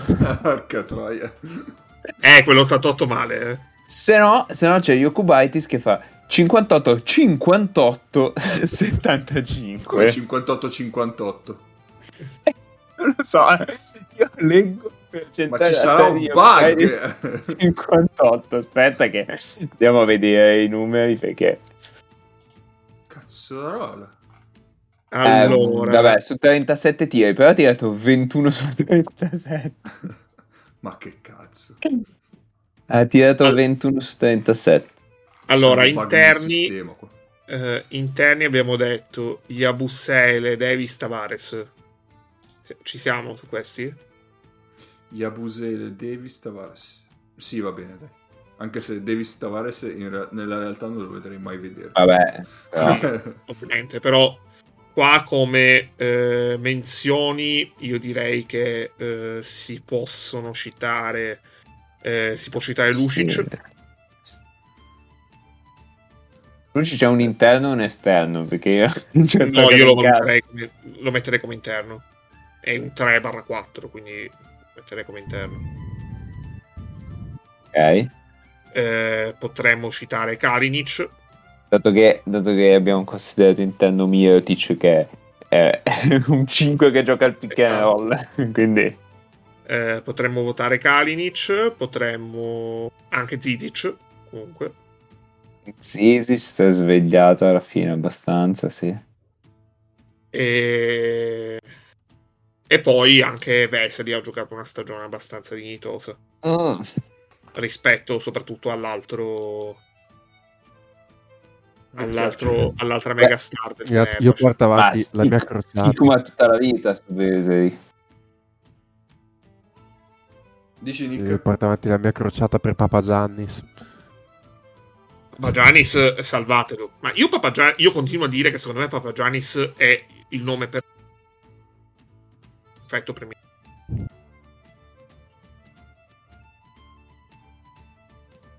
Secondo me è un giocatore trova un contesto di pallacanestro mh, urbano. È un bel giocatore, cioè è un giocatore che ha assolutamente un senso. A Milano io temo che Messina possa sparare, non so se a lui o a se stesso, ma... No, è, è vero, è verissimo. Però se... eh, cioè, secondo me è un difensore onesto, onestamente. Eh, ha Eh, decisamente un molti cazzo più- però. ha- eh? Cioè, è un difensore onesto nel Real Madrid. Sì, no, no, un sistema Nel Barcellona Milano, Milano ha bisogno, esatto, no, quello sicuro. No. Però a ribalzo è straordinario e, e, Milano ha bisogno comunque di qualcuno che dia quella dimensione oltre Melli. E... Ehm, sì, però i tiri devono uscire, cioè nel senso devi prima fargli uscire i tiri sì, per prendere i rimbalzi.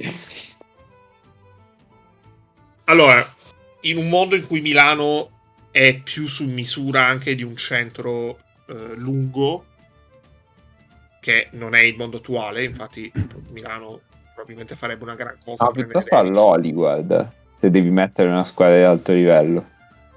Esatto. All'Oli per spalle. Eh, vabbè, Lo poi, poi esatto. No, vabbè, ma Loli, Loli prende quindi... Eh, vabbè, comunque a Milano un po' un grande lampione manca, alla fine è un grande lampione greco Papagiannis, diciamo Papagiannis per Tarcisio e siamo tutti sì, contenti. Sì. Ma io, io, sarei molto contento di vedere Papagiannis per Tarcisio. Papagiannis, Papagiannis viene, a giocare, viene a giocare 8 minuti a partita. Vabbè, eh, ma, ma quegli 8 minuti potrebbero essere anche veramente buoni. Ma cioè, sono troppo pochi. Sì, è chiaro che gli devi dare magari un ruolo un po' più... Oh, anche solo per Mitoglu, che vabbè, eh, fa, fa altre cose. Eh. Eh, e quello, ecco, quello è stato un bel, un bel handicap nella stagione di Milano. Tutto il casino Mitoglu. Eh, cazzo sì. Eh, che poi magari eh, Milano quello che farà sarà prendere eh, esce Mitoglu, esce Caleb, prende Davis e prende John Brown. Che caccia via. Vabbè, John Brown no, dai, non schifo, esce diciamo. Mitoglu, esce Caleb, mi escono 25 minuti, prendo Davis, prendo John Brown, no, non c'entra. Eh no, vabbè, devi contare che Heinz invece di giocare 25 l'anno prossimo gioca 15 però, quindi ti, ti devono entrare 35. Heinz gioca 25. Eh, quest'anno sì. Vabbè, vabbè, ma non siamo qua a parlare di Milano e di mercato di Milano, siamo qua a parlare di quintetti che li abbiamo definiti, quindi passerai l'MVP, Ennio. Heinz gioca 24 in questa stagione, comunque per chiudere il punto. E... L'MVP, eh, allora, eh, vincerà Mirotic, e... però io voto eh, Vezenkov. Va bene. Nick? Io non sono in realtà così alto su... Cioè, Vezenkov per me è primo quintetto sicuro, ma non MVP, secondo me. Eh, trovare un MVP non è semplice. Io non, cioè, non, taglio fuori dalla corsa nemmeno Mike James a questo punto. No. E sì, alla fine, alla fine, secondo me è comunque un premio che va anche un po' sul nome. Cioè, alla fine per me è comunque una corsa tra Mizic, Mirotic, James. Per me, per il discorso che faceva prima Mago, che comunque Vezekov fa quello che fa anche per meriti di altri, uh, Slucas uh, o chi per esso, che li generano vantaggi. Mentre Mirotic, Mitic, James sono quelli che quei vantaggi li generano, quindi proprio cambiano radicalmente sì. le squadre in attacco. Sì, ah, ma Mirotic James. Eh.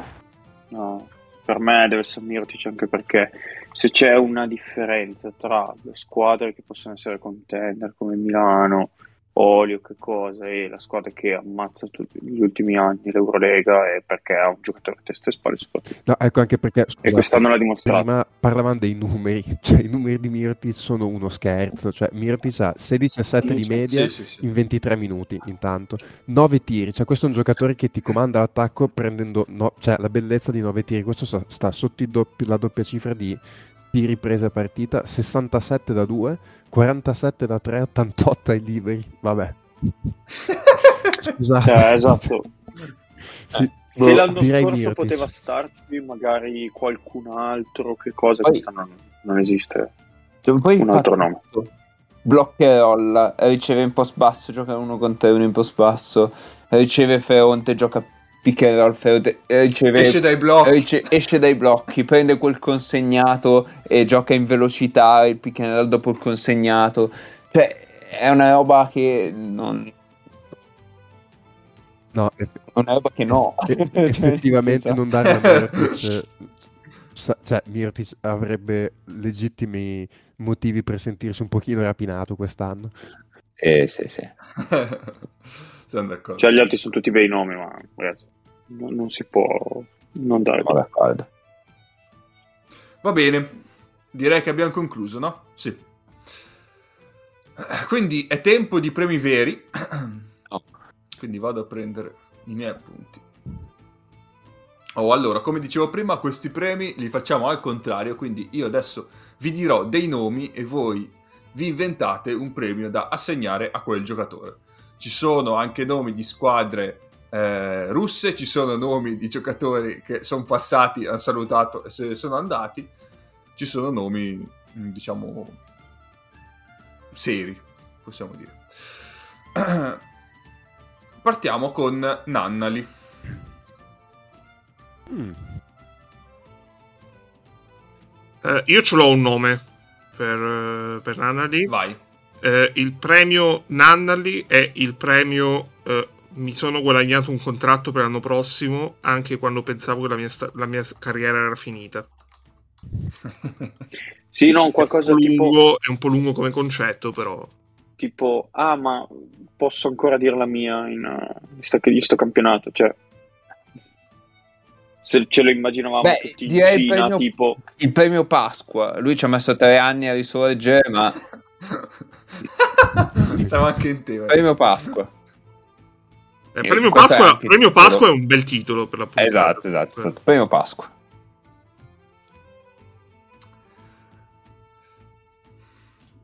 Premio Pasqua, Vai. quindi? Premio Pasqua, dai. Ok, arrivo, eh, che segno il titolo. Uh, papà, dove sono? Appunti. Uh, Cory Walden. Mm. Cory Walden. Cory Walden. Premio underdog attaccato ai polpacci. Perché è sia underdog che un cane attaccato ai polpacci quando difende. Uh, io... Non caga nessuno. Io lo chiamerei, io gli darei il premio. Uh, ti voglio vedere, la, è un po' lungo, ma uh, ti voglio vedere in una contender l'anno prossimo. Eh, ci sta. Ok. Andiamo avanti? Dai. Eh, un altro semplice, eh, questi qua erano un po', diciamo, di riscaldamento. Slucas. E quanti... Un attimo, eh, perché dovrebbe essere anche il premio Cocoon. Quanti, quanti anni, anni ha Slucas? Cocoon, questo è il premio. 90. 90. Vabbè, no, pensavo peggio, dai. Vabbè, c'ho già un piede nella pensavo, fossa allora. Pensavo peggio, onesto. No, no, allora no. Premio Cocoon lo teniamo per qualcun altro. No, allora, io, io ho un premio per Lucas che è molto semplicemente avevi ragione tu, eh, perché a Lucas ai tempi abbiamo dette di ogni quando eh, ha lasciato il Fenerbahce per andare all'Olympiakos, l'abbiamo preso per il culo tantissimo e alla fine ha avuto ragione lui. Uh, palla di... premio, premio palla di vetro. Esatto. Premio Spanulis, guarda come con un 4 buonino ti vinco l'Eurolega. Sarebbe... Eh, se lo vince, guarda, se lo vince glielo cambiamo così. Cioè, sostanzialmente Ennio Nick non dare nome a questi eh, Ennio Mago non dare nome a questi premi è Ennio che fa la, la, perifrasi in italiano e invece Mago è come il dialetto sardo alla, alla parola a descrizione beh giusto Va bene, andiamo avanti. Oh, allora, adesso dovete sapere che eh, c'è un giocatore che in 23 partite ha tentato 4, par- 4 triple a partita e ne ha segnate il 25%. Quindi fate, fate i, vostri, i, vostri, conti. Questo giocatore è Papa Petru. Oddio. il peggior il peggior tiratore da tre punti di Eurolega se consideri almeno no. 4 tentativi. Sa- salvate il soldato Papa Petro. No, eh, io la farei molto più semplice. E avete presente quando si dice eh, ritenta sarai più fortunato? Questo è il premio, ti prego non ritentare. Ci sta, ci sta. Premio cecchino anche volendo. Con, con, un, po', con un po' di ironia. In questo caso. E sa, se vogliamo fare l'ironia, eh, questa è proprio ironia pesante. Eh, premio soldato russo perché eh, i soldati russi che in battaglia tendono ad accumulare più, botti- più sconfitte che altro eh, con un tiratore così diciamo che non va bene, ecco. Premio spigoloso. Va bene, oh. Adesso c'è un altro giocatore di una squadra russa. Eh, vedi, eh, ho fatto il gancio, abbiamo fatto il gancio anche su questo. Esatto, Sved, di cui ricordo le parole a inizio stagione. Eh, chiaramente il mio ruolo cambierà. Quest'anno sarò anche più difensore. Eh, questo è il premio Giulio Battista ah, slash Carlo Zampa. Vattene via! Eh, ciao, qui Riccardo Magarini darebbe il premio Pinocchio. Allora, io vorrei dire una cosa, vorrei dire che eh, vorrei andare un attimo serio. E la guerra è, è orribile, eh, quello che sta succedendo in Ucraina è obiettivamente osceno. Eh, io credo che però ci deve essere un, un, un risvolto di ottimismo nelle cose e eh, è impossibile pensare a un qualcosa di ottimistico in, eh, in quello che sta succedendo, ma eh, l'unico risvolto positivo che probabilmente si può, è, è esistito ehm, da quello che è mm. successo a febbraio è che non abbiamo più visto una partita di Svedi in Eurolega. Questa è la parte seria. E probabilmente non la vedremo mai più, ecco. Quindi... Eh, non lo so, comunque non, batte- non lo baratterei. no, no, nemmeno io, però scherzi a parte, eh, il premio eh, eh, Credice. Ma sfottò, perché non... Pinocchio dove? Pinocchio dove? Va bene, andiamo avanti? Sì. Questo è in particolare per Mago. Oh, Mi voglio andare a recuperare il defensive rating di Shred. Moody Eye? Eh, eh, sì. Proprio cometa di Halley. Bello. Sì, beh, eh, ma questo qui, qui... Lo vince coabitazione con Nepier. Qui c'è la eh. copertina. Forse per sette anni tu, eh, la, no, la so. cometa di Halley con la faccia di Moody Eye e qui direi che abbiamo una copertina. Eh, mi sa di sì. Che potrebbe Mi anche essere il premio sì. Perez, eh, tra l'altro. Come giocatore dello Jaguars che arriva inizio stagione e poi... Bah! Premio intitolato giocatore non ancora morto. O, o premio Sciarelli per chi l'ha visto. Cioè, se vuoi, guarda, vado avanti. Io mi immagino lì, uh, la commenta di Alley di Moody e uh, l'allenatore dello Jaguars stile Irene Grandi che canta su, su. Va bene, andiamo avanti. Oh, dovete sapere, questo mi piace quando inizio con dovete sapere, che c'è un giocatore che ha giocato 15 partite con almeno 15 minuti a partita giocati, che ha mediato un 78 come offensive rating. Eh, per dare un po' di contesto... Scusa K, scusami. Me- sì. Ho fatto una rivelazione che non mi farà dormire stanotte. Mm-hmm. Eh, Shved ha un defensive rating migliore di quello di Hackett. Vabbè, ma questo è perché dipende. Sì, sì, siamo d'accordo, però, fat... però, io questo non lo accetto.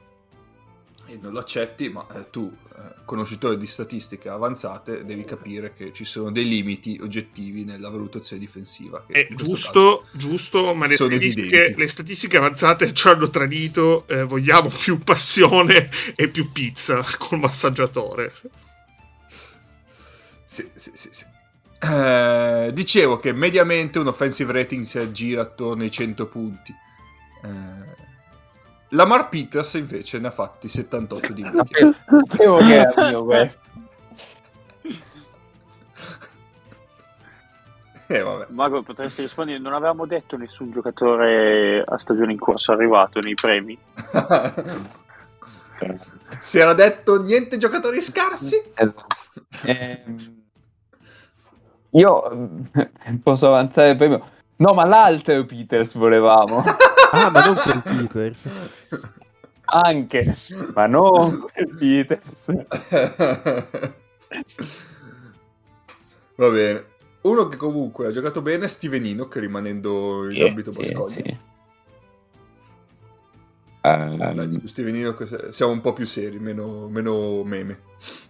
Premio Steven Enoch. Io Steven Enoch, ho, mm, tra le varie cose, ho il ricordo di quanto lo ha distrutto Flavio Tranquillo in telecronaca nella partita d'andata a, a Vittoria.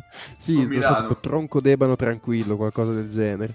Eh, lo ha veramente asfaltato eh, perché aveva sbagliato un paio di letture, povero Cristo, su, su dei raddoppi. Ma lì perché proprio l'impostazione difensiva del Basconia era sbagliata appunto. con Milano. Mi ricordo che ne avevamo parlato. Appunto, appunto, che alla fine invece non è, non è, assolutamente, non è assolutamente male come giocatore. Eh, va- vabbè, lì, lì, c'era Codino che voleva prima di tutto dare un'idea difensiva costante perché non eravamo ancora pronti a fare due cose diverse in due partite diverse su un pick and roll quindi poi dopo che sei andato, andato meglio, a prendere legnate. direi che è il premio eh, tagliato il Codinoc eh, direi che eh, ah. beh, beh, beh, beh, notevole. Questo è un beh, questo, questo, titolo. Questo avanza come titolo signore allora ha tagliato il Codenoc tagliato no Codinoc suona meglio secondo me anche se sembra una bestemmia. un pochino. Oddio. Sì, sì, ma cioè, se urli ho il codino rapidamente ti, ti arresta. No?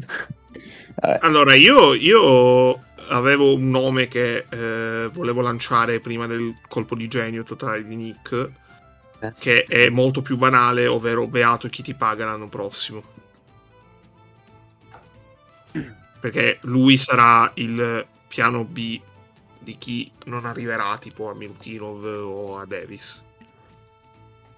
Allora, secondo me dovremmo dargli un nome, non lo so bene, però vince con cioè, il più centro a fare uno step back.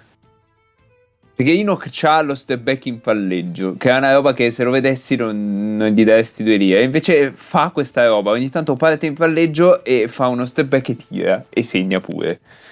Quindi ehm, se ci fosse un premio per la persona più centro che, che fa uno step back dovrebbe vincerlo lui. Bello. Scusate, ho una, una, nota curiosa statistica storica da sottolineare. Eh, nelle ultime 10 eh, stagioni di Eurolega, 3, 5, 6, raccontando nelle ultime 9, delle mani. 9, nelle ultime meno, male che, meno male che non sono 11, sennò sarebbe un disastro. Eh, nelle ultime 9 stagioni di Eurolega, il titolo di miglior marcatore che è quello che segna banalmente di più, l'ha sempre vinto un giocatore o di una squadra italiana o di una squadra russa. E in questa stagione, in questa stagione eh, lo vincerà per la prima volta dal 2010-2011 eh, un giocatore che non gioca né in una squadra italiana eh, né in una squadra russa. 2010-2011 mi gioco Igor Rakocevic. Bravissimo è eh, Igor Kocic che giocava all'Efes e quindi dopo, anche stavolta lo vincerà il giocatore dell'Efes per corsi e ricorsi storici. Pazzesco. Andiamo avanti. Eh, il prossimo è Oscar da Silva. Oscar da Silva. Ah. Io direi il primo Tiago perché lo chiamo sempre Tiago da Silva. senza alcun motivo. A me viene sempre in mente ah, è cosa... credo sia tra l'altro un ciclista lussemburghese, ma non, non voglio. Secondo me ci sono due varianti eh, di possibili di questo premio. La prima è eh, non sapevo chi cazzo tu chi cazzo fossi. Tu anche. O, o come diceva Richard Benson, ma come ha fatto a entrare a questo? ma l'alternativa è, l'alternativa è eh, non ho ancora idea di chi cazzo sei.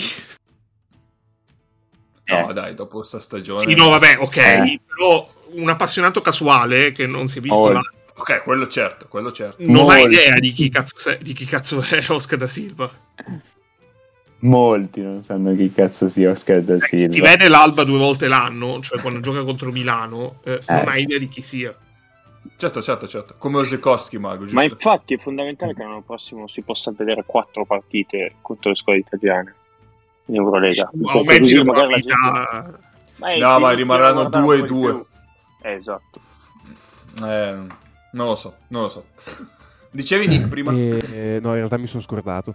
Eh, no, no, ah, no, no, no, no stavo dicendo tutte le volte che sento parlare di Oscar da Silva mi viene in mente il mago Nascimento, Nascimento però è cioè, una cosa profondamente razzista, intitolare un nome e Luca Maghini al mago del Nascimento mi sembrerebbe molto brutto. Poi non capisco perché dicono sempre sedicente mago del Nascimento. È perché perché ci sono anche dei maghi non sedicenti, cioè dei maghi che si verifica così. E perché non dicono mai sedicente alla piccola Kuzminskas? Vabbè, questo lo scopriremo nella prossima puntata. ehm, su Da Silva mi potrei anche giocare il premio Aito perché è uno di quelli che con Aito funzionava, cioè della tipologia dei Mo Wagner, eh, sì, Franz Wagner, eccetera, eccetera, che hanno sempre funzionato con Aito, cioè questi lunghi mobili, eccetera, quindi anche con Gonzales. O, o Aito Sigma, ecco, diciamo. Perché il fatto che ci sia Sigma in quella eh, squadra sì. è fondamentale perché funzioni quella roba lì. Già, già, già, già, già. Va bene, andiamo avanti. Eh, oh, torna un nome caro a questo post, a podcast, eh, Santa Ross. San Ross. Eh, eh, chiaramente, ma io non volevo fare l'handler. Eh beh, l'ho messo apposta. e qui è anche un premio, al di là del discorso dell'handler, eh, cambia procuratore. Volevo fare uscire perché diciamo che le scelte di carriera di Sam Ross non benissimo, ecco. Non benissimo. A partire dalle Eureka Monza. beh, lì non è una scelta. Premio... Più che altro non so se avevo un procuratore ai tempi, onestamente. Started from Eureka Nawir al Panathinaikos. Eh, mi sembra fosse Eureka, sì. Sì, o comunque a Monza sicuramente.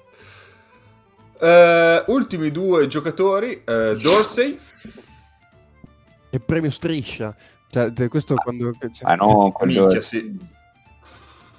Eh, minchia sì. No, premio striscia lo vince Giannacopoulos, scusa. Eh. no! questa, questa, ti ringrazio Mago perché con questa sono, è, è peggio delle mie sulla guerra è più passibile Vabbè, di querela delle vie sulla guerra. Sono un po' preoccupato perché ultimamente da Nacopoulos si sente poco. L'ultima volta di cui avevamo avuto notizie aveva avuto tipo un ictus o qualcosa del genere. Per esempio, era in ospedale, eh sì. Eh, quindi... mi, mi, sa che in quell'ospedale eh, ci torna spesso. Allora, eh, l'abbiamo perso le tracce di Giannakopoulos, però possiamo anche dire che eh, il Panathinaikos ha fatto di tutto per non, perdere, per non far perdere le tracce eh, loro di noi. Cioè, col, col fatto che con la reazione al derby perso, diciamo che è stato un grande, è stato un grande, una grande Tra l'altro sul per, momento per quel derby perso lì l'avevano preso quasi con filosofia per i loro canoni, cioè i giocatori non sono dovuti uscire scortati mentre gli tiravano i lavandini in campo, eh, infatti ho detto ma vedo quasi il pacifismo, poi invece si è sistemato tutto nel giro di poche ore.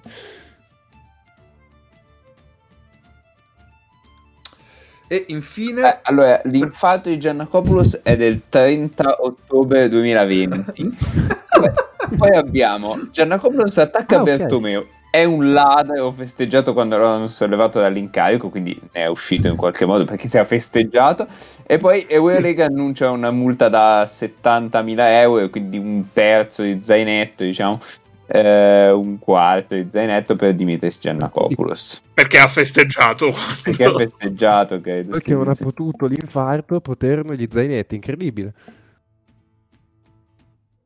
No, questo c'è un durissimo sfogo di Giannakopoulos su... su... su Instagram, volevo capire. Ah, è, no, è vero oh. che sì, aveva fatto qualcosa su Instagram, è vero. Allora abbiamo la prospettiva migliore è sempre farsi fottere dai mafiosi. Attenzione, siamo a giugno 2000, diciamo giugno 2020. Quindi in piena pandemia lui pensava a questo. Ma la storia di lui che aveva soldato tipo dei, dei mafiosi per, attac- per andare a, a distruggere casa a qualcuno. È, è, è, io ho, ho, ho questo ricordo. Eh, eh, però non riesco a collocarlo in temporalmente, ah, quando è che è successa sta roba? Cioè che è venuta fuori che praticamente lui era andata, uh, aveva mandato i tifosi sotto casa dell'allenatore, può essere, e si era scoperto che in mezzo ai tifosi c'erano dei mafiosi o delle robe del genere che aveva soldato lui. Non mi ricordo che cavolo aveva combinato. Ma aspetta, qui ho capito, queste dichiarazioni sono quando eh, butta là la possibilità che il Pana possa iscriversi alla Champions. Ah, ok. Ah, Perché c'è stato anche quello eh, nella storia di Giannakopoulos. Dice: Com'è possibile che un campionato che da vent'anni raccoglie tutti i grandi club d'Europa non è in grado di competere finanziariamente con un campionato appena nato che non ha ancora grandi nomi? E quindi ce ne vorremmo iscriverci alla Champions perché Beh, la, ah, la, la querelle tra Panathinaikos e Eurolega sono all'ordine del giorno eh, quasi. Sì, sì, sì. Va bene, chiudiamo? Andiamo Scusate, ho trovato, sì. ho trovato un articolo del 23 aprile. Ah, qui, qui appariamo, apre tutto. No, no, proprio solo una roba eh, perché eh, un, aprile, un, articolo del 23 aprile 2015 eh, che è titolato così Greek Mafia Figure Threatens Turkish Basketball Referee with Gun e qui praticamente questo articolo definisce Dimitris Giannakopoulos come chairman, businessman and mafia figure Io, mi mancava questa cosa che è stato definito anche come personaggio mafioso.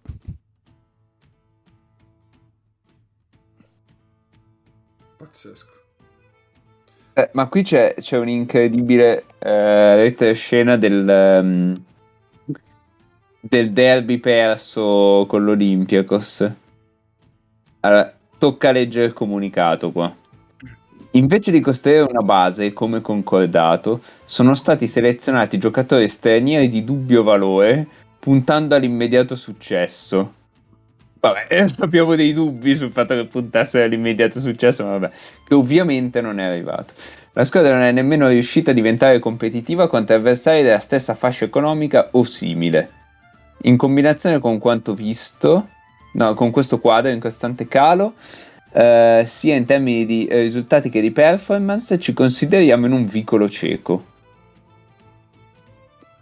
Eh, il club parla di un accordo per il pareggio di bilancio non rispettato che lascia 3 milioni da onorare. 3 milioni, quindi 10 zainetti.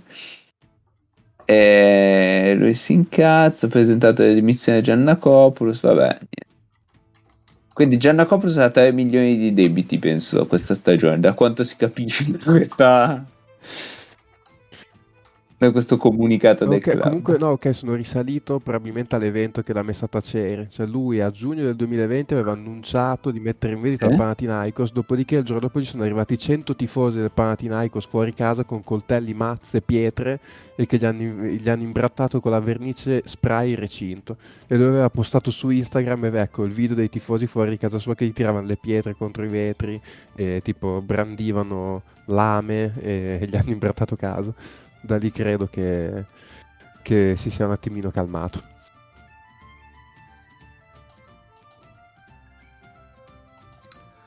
Bene. Va bene. L'ultimo nome, Gudoric. Eh, ti saluta Messina.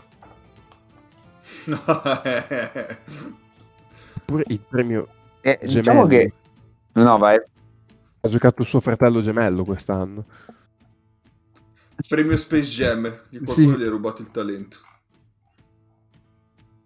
Eh, Goodrich un po' Nannari, cioè è risorto, però poi è pure rimorto nella stessa situazione, quindi non so, è il premio Pasqua, ma, ma morto subito dopo.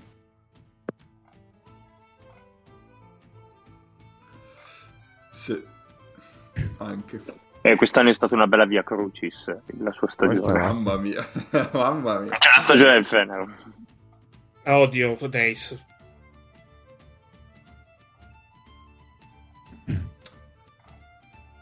Va bene. Come ultimo giochetto per i premi, qua abbiamo finito. Perché è facile fare il miglior quintetto. Ma facile. ah, beh, mica sul peggior quintetto, stiamo qua fino a dopodomani allora, eh, ce l'ho, ce l'ho. Uh, allora, aspetta un attimo, perché uh, devo andare. Stai prendendo il roster di una squadra in particolare? No, no, no, no, no. no. Che povero Zaghi. Questo l'hai detto tu, Mago. E questo l'hai Vai detto tu, Mago. Allora, eh, eh, dobbiamo fissare dei paletti, Cap? Cioè, hanno giocato, no, devono aver giocato eh, la stagione. Liberi tutti. No, liberi tutti. No, beh, Cap, ma si può prendere tipo il peggior quintetto per net rating con top 100 minuti? Cosa viene fuori? Ma potremmo anche farlo, sì, sì. Ah, tu nel frattempo fallo che secondo me è interessante. Adesso ve lo faccio. Tanto voi pensate. Allora... Ma vi dico, eh... il net rating è quello vero, eh, non quello... Decolonando eh, okay. Ha fatto veramente schifo quest'anno, sì. Ci sta. eh, decolonando, poi... Eh, ehm... Baldwin Wade. No, eh, Delaney Malcolm. no, no, no, no, no, no, da peggiore non no. scherziamo. Cioè, da Delaney non si aspettava un cazzo nessuno. Da Beh, Baldwin no, dopo è vero, eh. eh? Non è vero, non si aspettava un cazzo nessuno, ti piacerebbe. Non si Beh, delle persone che non hanno dei cioè... problemi. Scu- cioè, adesso, eh, come, come, dice Faz, lasciamo fuori i, i subumani, eccetera. Cioè, eh, Dileni non ha fatto una stagione peggiore di quella che ci si aspettava. Dileni, parliamoci chiaro, Dileni mette due tiri in più che quando contano viene esaltato come salvatore della patria. Sono due con Real Madrid. No, no, ha fatto una Beh, eh, aspettative di rendimento, Petrusev probabilmente. Sì, e, e... No, dai, chi è che aveva aspettative su Dileni? Una persona che diventa un vigile urbano quando c'è un blocco. Adesso, non... no, no. E... Allora, no, vabbè. No. Uh, io ti dico i miei, onestamente ti dico i miei. Uh, poi... Ah, tu avevi delle aspettative su Dileni, e quindi... Eh sì, ne pre- ne- no, vabbè, subirai le conseguenze di questa cosa. Assolutamente in maniera serena e tranquilla. Allora, decolona- sì. oh, bene, decolonando... Come i tifosi del Pana, ovviamente. Decolonando Baldwin Wade, eh, Team Mayanis, ah, perché team. ricordiamo ha giocato. eh, Ripperino, cioè dai, su. No, sai chi? Williams Goss, ha giocato Giannis. secondo me Singleton. Eh, Singleton, cioè Chris, esatto. William Goss, eh, boh. Secondo me per l'aspetto... William Goss sono un po'...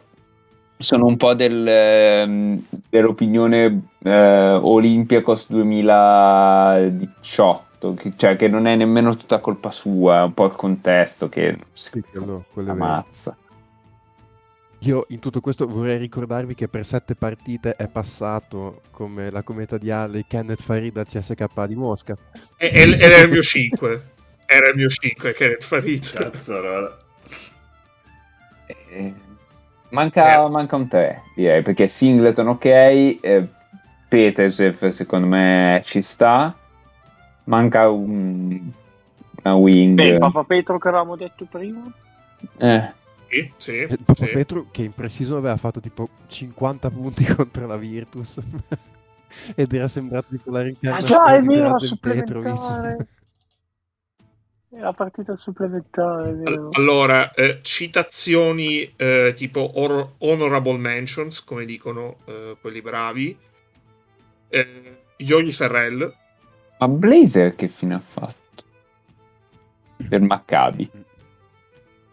È ancora impegnato con la Lega Pokémon. Blaziken. Allora, Yogi Ferrell, Yogi Ferrell eh, Honorable Mentions. Dopo essere venuto via da Panathinaikos è andato a Zele Vita, tipo, sta eh, distruggendo l'Eurocup. Se un lato gli riconosco quello. Poi... Eh...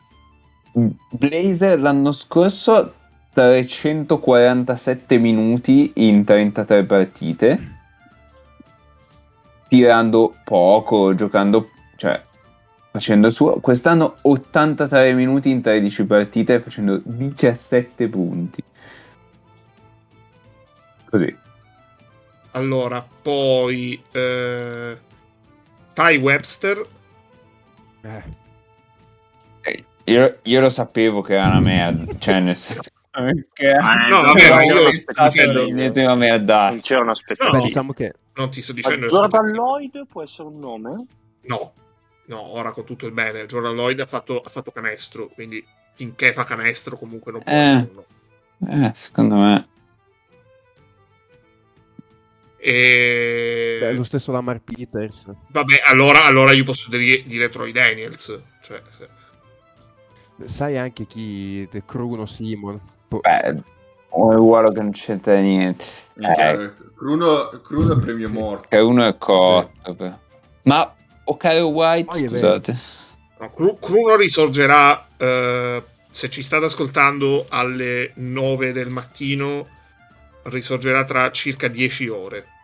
Ma Sanos è listato come guardia dell'Eurolega. Povera bestia. Vabbè, oh, oh, gioca, gioca a point guard. E allora? No, scusate, ma lasciategli fare quello che deve fare. O, o altre eh, mentions. O altre mentions. sì, era molto carico, ma vacca che fatica. Allora, ho altre mentions notevoli. Allora, eh, Stevan Jovic. Eh, un bel ex giocatore. Eh, Casey Rivers. Eh, Stefan ah, Markovic. Rivers è morto. Markovic cioè.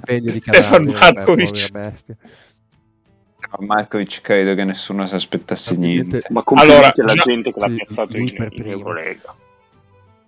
Jarrell Brantley eh, pensavo che facesse meglio, effettivamente. Eh, James Geist. No, gli, gli, gli, è colpa oh, di chi lo continua a far giocare. Io non ce l'ho con te, ce l'ho con quel cane che ti fa giocare. sì. Poi, se, se, volessi provocare, direi uh, Johnny Smith. Ma... Maluccio. Sì, cioè, alla fine, secondo me. Sì. Però, no, però però starei provocando, cioè l'ho, l'ho fatto... Eh, a me Locker White che diceva prima Mago non mi dispiaceva, io sempre carico a pallettoni su Locker White, però veramente deludente quest'anno. E, e, poi comunque eh, questa Singleton Peterson fanno il, il parto lunghi dell'Efes e del peggiore quintetto. Eh, questa è proprio, è proprio, una provocazione, per ora difendo Sergio Llull. No, è, mo- è bollito più che altro. Eh, eh, sì, però ha Vabbè, troppi minuti per essere un giocatore bollito, quindi ah, basta. Ok, quello è il problema del Real Madrid, mica su. Io devo dire che apprezzo moltissimo Mago, che non ha ancora parlato del suo amico francese di origini lituane. no, vabbè, dai, peggiore, cioè nel senso fa il suo, il problema, il problema è, è, cos'è il suo, però nel senso non... Cioè, allora, se volete... Due, per due Wade Baldwin ma a, a carettate. Beh, eh, rispetto all'anno scorso, beh, io avevo una minima idea però, eh, è Polonara. Eh. Però, cioè, anche lì non credo sia colpa sua, nel senso, vedendo dove aveva firmato, in che tipo di squadra aveva firmato e vedendo eh, come è andata la stagione in quella squadra, cioè peggio ancora di quanto ci aspettassimo, secondo me io avevo già il dubbio che, che, sarebbe andato così senza neanche sapere come sarebbe andata male la squadra, quindi... Ah, scu- uh, Vania Marinkovic, eh, ragazzi, Vania, Vania Marinkovic. Ostia, eh, completamente dimenticato. Eh, io ogni tanto lo rimuovo poi. Sì. E, ah, ecco, un altro giocatore che mi è sembrato eh. veramente che abbia finito a sti livelli, però forse anche qua siamo a livelli di cottura estremi, ex dello, dello Zagris. Però anche qui... Mm. Sì, sì, ma... Ah, vero, secondo me può ancora fare un po' di rotazione. E... Siebes?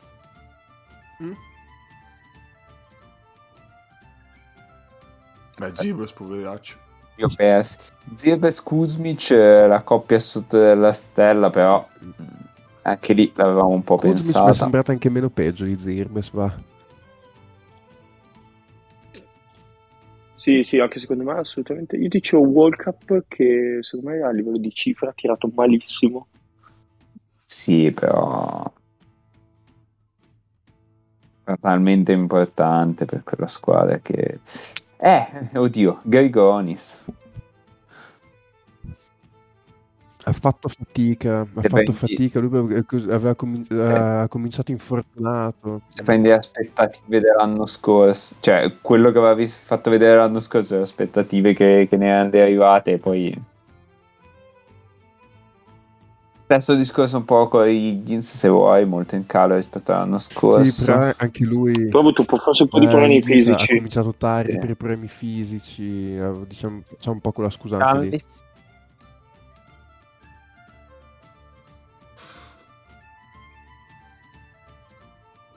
Eh, no. Mi avete sentito? Mi avete perso? No. Shanley ha fatto una bella stagione, no? Ho giocato male. A me eh. non mi è dispiaciuto. Eh. Bella no, ha giocato una stagione. Cioè, secondo me alla fine ha fatto altro... più o meno quello che gli chiedevano, dai. Eh. Beh, Mol, molto giù, molto giù rispetto allo scorso anno. Eh. Però è un ruolo molto diverso, secondo me. Sì, no, diciamo che lo, lo, del campo. Lo pagano una cifra. Lo pagano una cifra che non ha senso per quello che fa, per quello che fa, però quello è una quello fosse vero. 52 da 2, 33 da 3. Eh... Però secondo me al... okay, cioè, le percentuali, Detto che... cioè, le percentuali sì, di tiro possono anche un po' andare e venire, però secondo me come impatto anche difensivo, secondo me il suo gliel'ha portato in campo poi appunto in un sistema che ha una banda di lunghi che è un'altra cosa, però secondo me dai complessivamente, non una stagione, certo, non una stagione al pari dell'anno scorso, però secondo me dai suo, la sua sufficienza l'ha strappata quest'anno fino adesso. E ha giocato il, diciamo il 15% meno minuti dell'anno scorso. Probabilmente è l'anno scorso che ha fatto una stagione fuori sì. da... Comunque... Uh, Roland Smith è un altro che potrebbe dicevo, in tutto questo l'Efes se lo riprenderebbe sì, ieri. perché lui comunque ti dà anche della presenza sì. difensiva, soprattutto sul pick and roll, è un giocatore che con, comunque con quella stazza lì ha una mobilità, soprattutto una capacità di giocare bene il drop.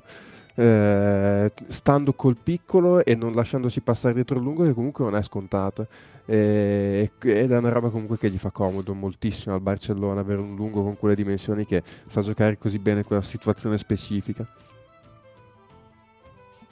poi vabbè, un saluto a Cisco che eh, ci sta sempre bene in queste classifiche. Io scusate, eh, Zipser ci ha avuto altri problemi. Cisco, eh, hanno, hanno, giocato in questi giorni qua in provincia vicino a Imola il torneo Chicco Ravaglia, che è il torneo dove, il famoso torneo dove nel 2011, 12 a 13, 14 anni MVP fu per due anni di fila Luca Doncic e il, primo, il secondo anno del miglior quintetto della competizione, insieme a Luca Doncic, c'era appunto eh, Gianmarco Cisco. Così, un fun fact.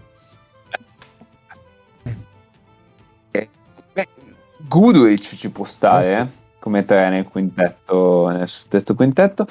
Eh, poi vabbè, Otello, An- Otello Hunter. Ciao, arrivederci. Ah, c'è? È vivo? Eh, pare, pare, perché sei lì, poi non so. Ne avevamo parlato la settimana scorsa di Cam Taylor del Maccabi, che è un altro giocatore che è passato, è sembrato veramente non poterci sì. stare, se n'è andato. Sì.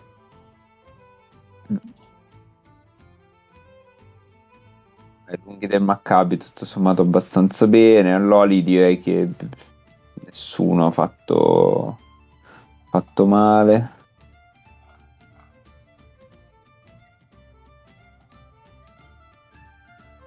Jean Charles, anche lui ci ha avuto altri problemi. Alpana, qualcuno si aspettava qualcosa da Alpana? non penso. Benissimo, andare. Ho visto un paio di possessi Jeremy Evans oh. che crea un casino. Jeremy. Evans, ve lo posso dire, è eh, tra quelli nella top 5 tra i peggiori net rating on eh, di Eurolega. eh. Eh, sì, sì, sì, che comunque cioè, riuscire a peggiorare la situazione del Pana, cioè eh, ci, vuole, ci vuole dell'impegno. Ehm... Boh, dai, nomi li abbiamo detti. Sì, direi di sì, direi di sì. Va bene, dai, eh, fine. Direi che ci siamo. Va bene, allora, e anche quest'anno i premi l'abbiamo fatto. Ce l'abbiamo fatta. Paolo sarà contento. Eh, gli ascoltatori di più. Eh, poi, per questa settimana direi che, cioè, da questa puntata in poi, partite da vedere, eh, noi le diciamo più, perché vabbè, Vabbè, adesso i playoff, dai, quindi, cioè, cioè, dai. A un certo punto ci arrivate anche da soli, noi vi guidiamo e tutto quanto, però è giusto che iniziate a camminare anche voi. Esatto, cioè adesso le partite sono tutte importanti, cheat, sono tutte finali eh, cheat 2 e quindi si possono vedere tutte tranquillamente. Ah, scusa, io ho un'ultima candidatura. Io Regimantas Mignotas, io non ho ancora capito perché stia su un campo da basket. Cioè, non è, non è questione di aspettative, è questione di... Eh, cioè, vuoi, vai a tagliare la legna, nel senso, c'hai la barba giusta per andare a tagliare la legna. Vai, vada, prego. Eh, eh che cazzo. Adesso dobbiamo decidere se fare la copertina, cos'è che avevamo detto? Ah sì, la cometa con Moody Eye oppure mettere la faccia di Regimantas su un taglialegna. Eh, cioè, non lo so. Eh ragazzi. Regimantas che taglia il codinoc e, e lì sarebbe una cosa pazzesca. Eh. Dov'è Regimantas? Eccolo qua. C'ha una faccia Eh, sì, taglialegna Cioè, allucinante. cioè, cioè, da una taglialegna e taglialegna, cioè no ragazzi. Cioè, è una roba. Adesso ve la metto su Discord intanto perché è importante. Basta mettergli una camicia a scacchi e rossi e blu e cioè è fatta. Sì, sì. Potrebbe fare anche la GIF, Ah, quella, sì. quella- Si supera dice sì. l'inverno facile. Va bene, dai. Ci siamo, quindi per questa settimana è tutto, ci salutiamo e ci sentiamo settimana prossima. Eh, ovviamente ci sono tante partite playoff, guardatele tutte. Ciao! Oh.